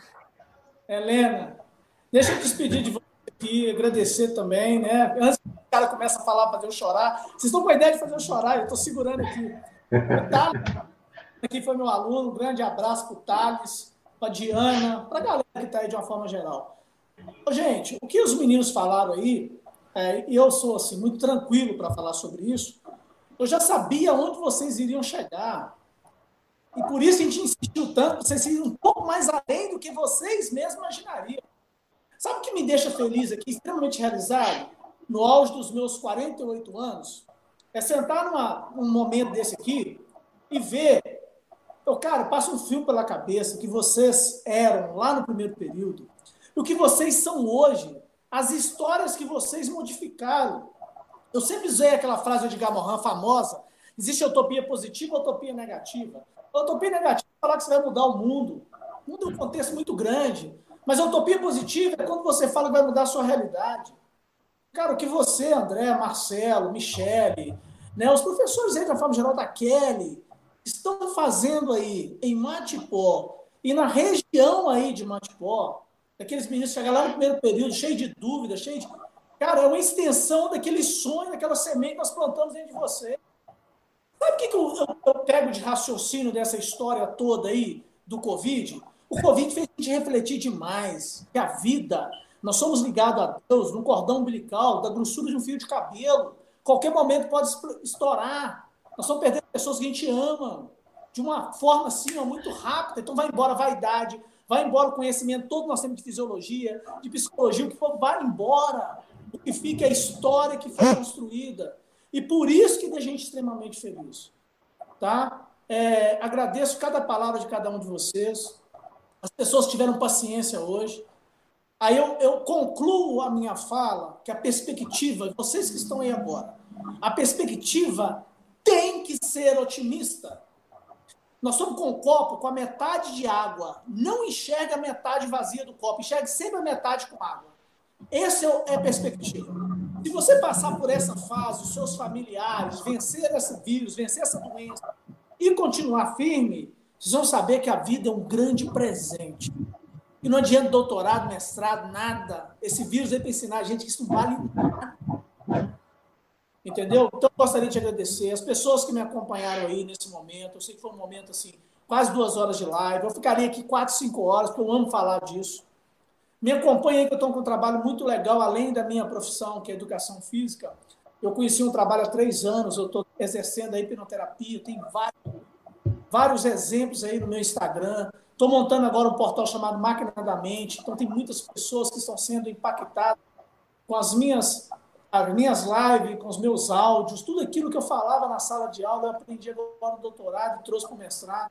Quem quiser me acompanhar aí no Instagram é drjunior.martins. tem histórias fantásticas, espetaculares. Hoje eu tenho um acompanhamento de três amigos psiquiatras que estão mandando os pacientes para mim atender aqui com esse trabalho. E falo com vocês que estão aqui. A única certeza que nós temos é essa vida presente. O que você vai fazer com essa vida? Como que você vai curtir essa vida sua? Então é justamente isso que eu plantei lá na cabeça da Kelly, do, do Marcelo, da Michelle, do Amarildo, do André, lá no início. E eu, cara, eu fico extremamente feliz, são meus amigos hoje que estão aqui discutindo comigo um assunto extremamente bacana. Cara, então que, tudo aquilo que eu fiz há 20 anos atrás, que alguns alunos falavam que era discurso vazio, Júlio viaja demais, hoje é realidade. Olha onde vocês estão. Olha quem que é o André, quem que é a Kelly, os demais profissionais estão aqui na sala. O nosso amigo aí que entrou, falou sobre a questão da tecnologia, falou que é um desbravador de uma escola do Estado. O trabalho que esse cara faz lá no Estado, não conheço, mas deve ser espetacular. Pessoas voltam para casa imaginando, eu quero ser igual aquele professor, aquele sonho a cada dia. Isso faz bem para Eu acho que é isso que me move. Quando vocês estão no Instagram, vocês vão ver as histórias que estão aí de pessoas que estão afim na vida, a gente vai lá com o estímulo certinho dentro do cérebro da pessoa, mentalmente faz a pessoa perceber que é um grande barato. André, Kelly, em nome do 612, eu agradeço a todos vocês que até nesse momento estiveram aqui comigo e fizeram esse sonho desse cara utópico, mas como Edgar Morin fala, um tópico positivo, tá? plantou na cabeça de vocês e vocês estão semeando isso aí e são muita gente fazendo coisa boa, em lugar que eu nem estou presente, está fazendo coisas que foram sementinhas plantadas lá atrás. Kelly, você nasceu para ser águia, e foi isso que eu descobri em você quando eu cheguei no primeiro período. Você lembra os, os, as batidas de frente que nós fizemos? Você lembra disso? Foi para chegar onde você chegou. Você é águia, André, todos que estão aqui. Alguns que não acreditaram ficaram para trás. Onde vocês estão? Então é isso que nos move. Tá? Deus abençoe cada um de vocês. Obrigado pela oportunidade. E foi muito enriquecedor, tá? Muito enriquecedor estar aqui com vocês. Tá bom? Deus abençoe. Muito obrigada, professor. Maravilha, professor. Bom demais.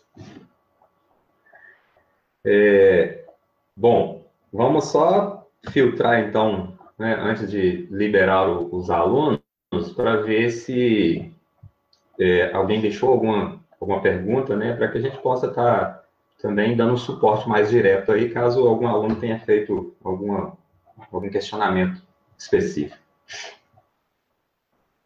Só um instante. Enquanto isso, né, caso algum outro professor é, queira se manifestar, pode estar aproveitando o momento. É, agradecer também né, o Elenilton aí, que desde cedo ficou me aturando aí para estar tá fazendo os testes, a gente apreensivo lá em relação à transmissão, entre outras coisas, graças a Deus, tudo certinho. Tinha que ser perfeito mesmo, igual está sendo. Muito bom.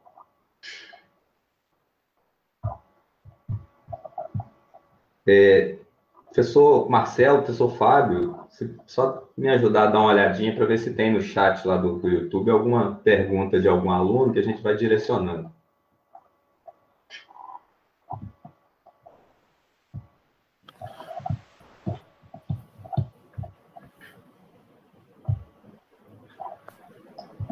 Não, aqui é só elogios, só elogios e tem gente aí que já. Se, ô, Júnior, se o plano era fazer chorar, você já está fazendo gente chorar lá na, na lista, tá?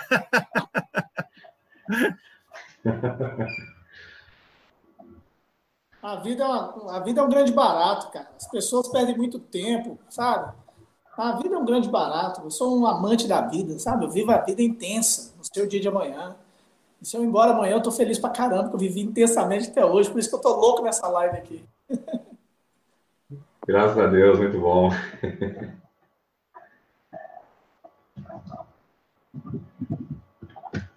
Bom, é, finalizando, meus amigos, gostaria novamente de reforçar os agradecimentos. É, e aí, gostaria inclusive de dizer, né, falei isso para Kelly já, foi muito melhor do que eu esperava superou muito a minha expectativa dentro do planejamento que eu e ela a gente tinha pensado no início junto com, com a equipe de professores. Então, eu espero realmente né, que os nossos alunos que se conectaram tenham aproveitado esse momento, tanto quanto nós, professores, aproveitamos esse momento de interação. E, para encerrar, eu queria né, é, deixar, reforçar uma coisa que eu falo sempre também, que num primeiro momento a gente né, entra na sala de aula, a gente tem todos aqueles protocolos de seriedade, cobrança em relação aos alunos, né, é, brigam com alguns. Dentro desse contexto que o professor Júnior, inclusive, acabou de falar agora há pouco, pensando exatamente para que daqui a algum tempo eles sejam estejam muito melhores, né, do que eles entraram lá no, no momento da, do início da graduação. É, e aí tem muito orgulho, né, de dizer que uma das coisas mais bacanas que acontece com a gente na educação física é exatamente a gente sair de um momento onde você está lá como professor ou aluno para um outro momento da vida, aonde além de colega de profissão, você se torna amigo, amigo mesmo do profissional que antes era seu professor e depois ele virou seu colega de profissão. Então isso me deixa extremamente feliz e orgulhoso. É algo que, graças a Deus, né, a educação física me proporcionou. Beleza? Eu agradeço pela situação, pelo momento, né? Acho que foi brilhante é, gostaria de agradecer aí a contribuição de todos vocês e desejar aí um excelente final de semana. Muito obrigado. Obrigado, André. Grande abraço. O Douglas fez uma pergunta, mas depois a gente responde, Douglas. Escolinha de futebol aí.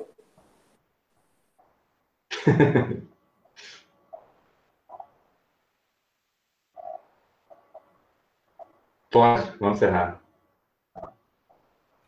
Um grande abraço a todos, muito obrigada.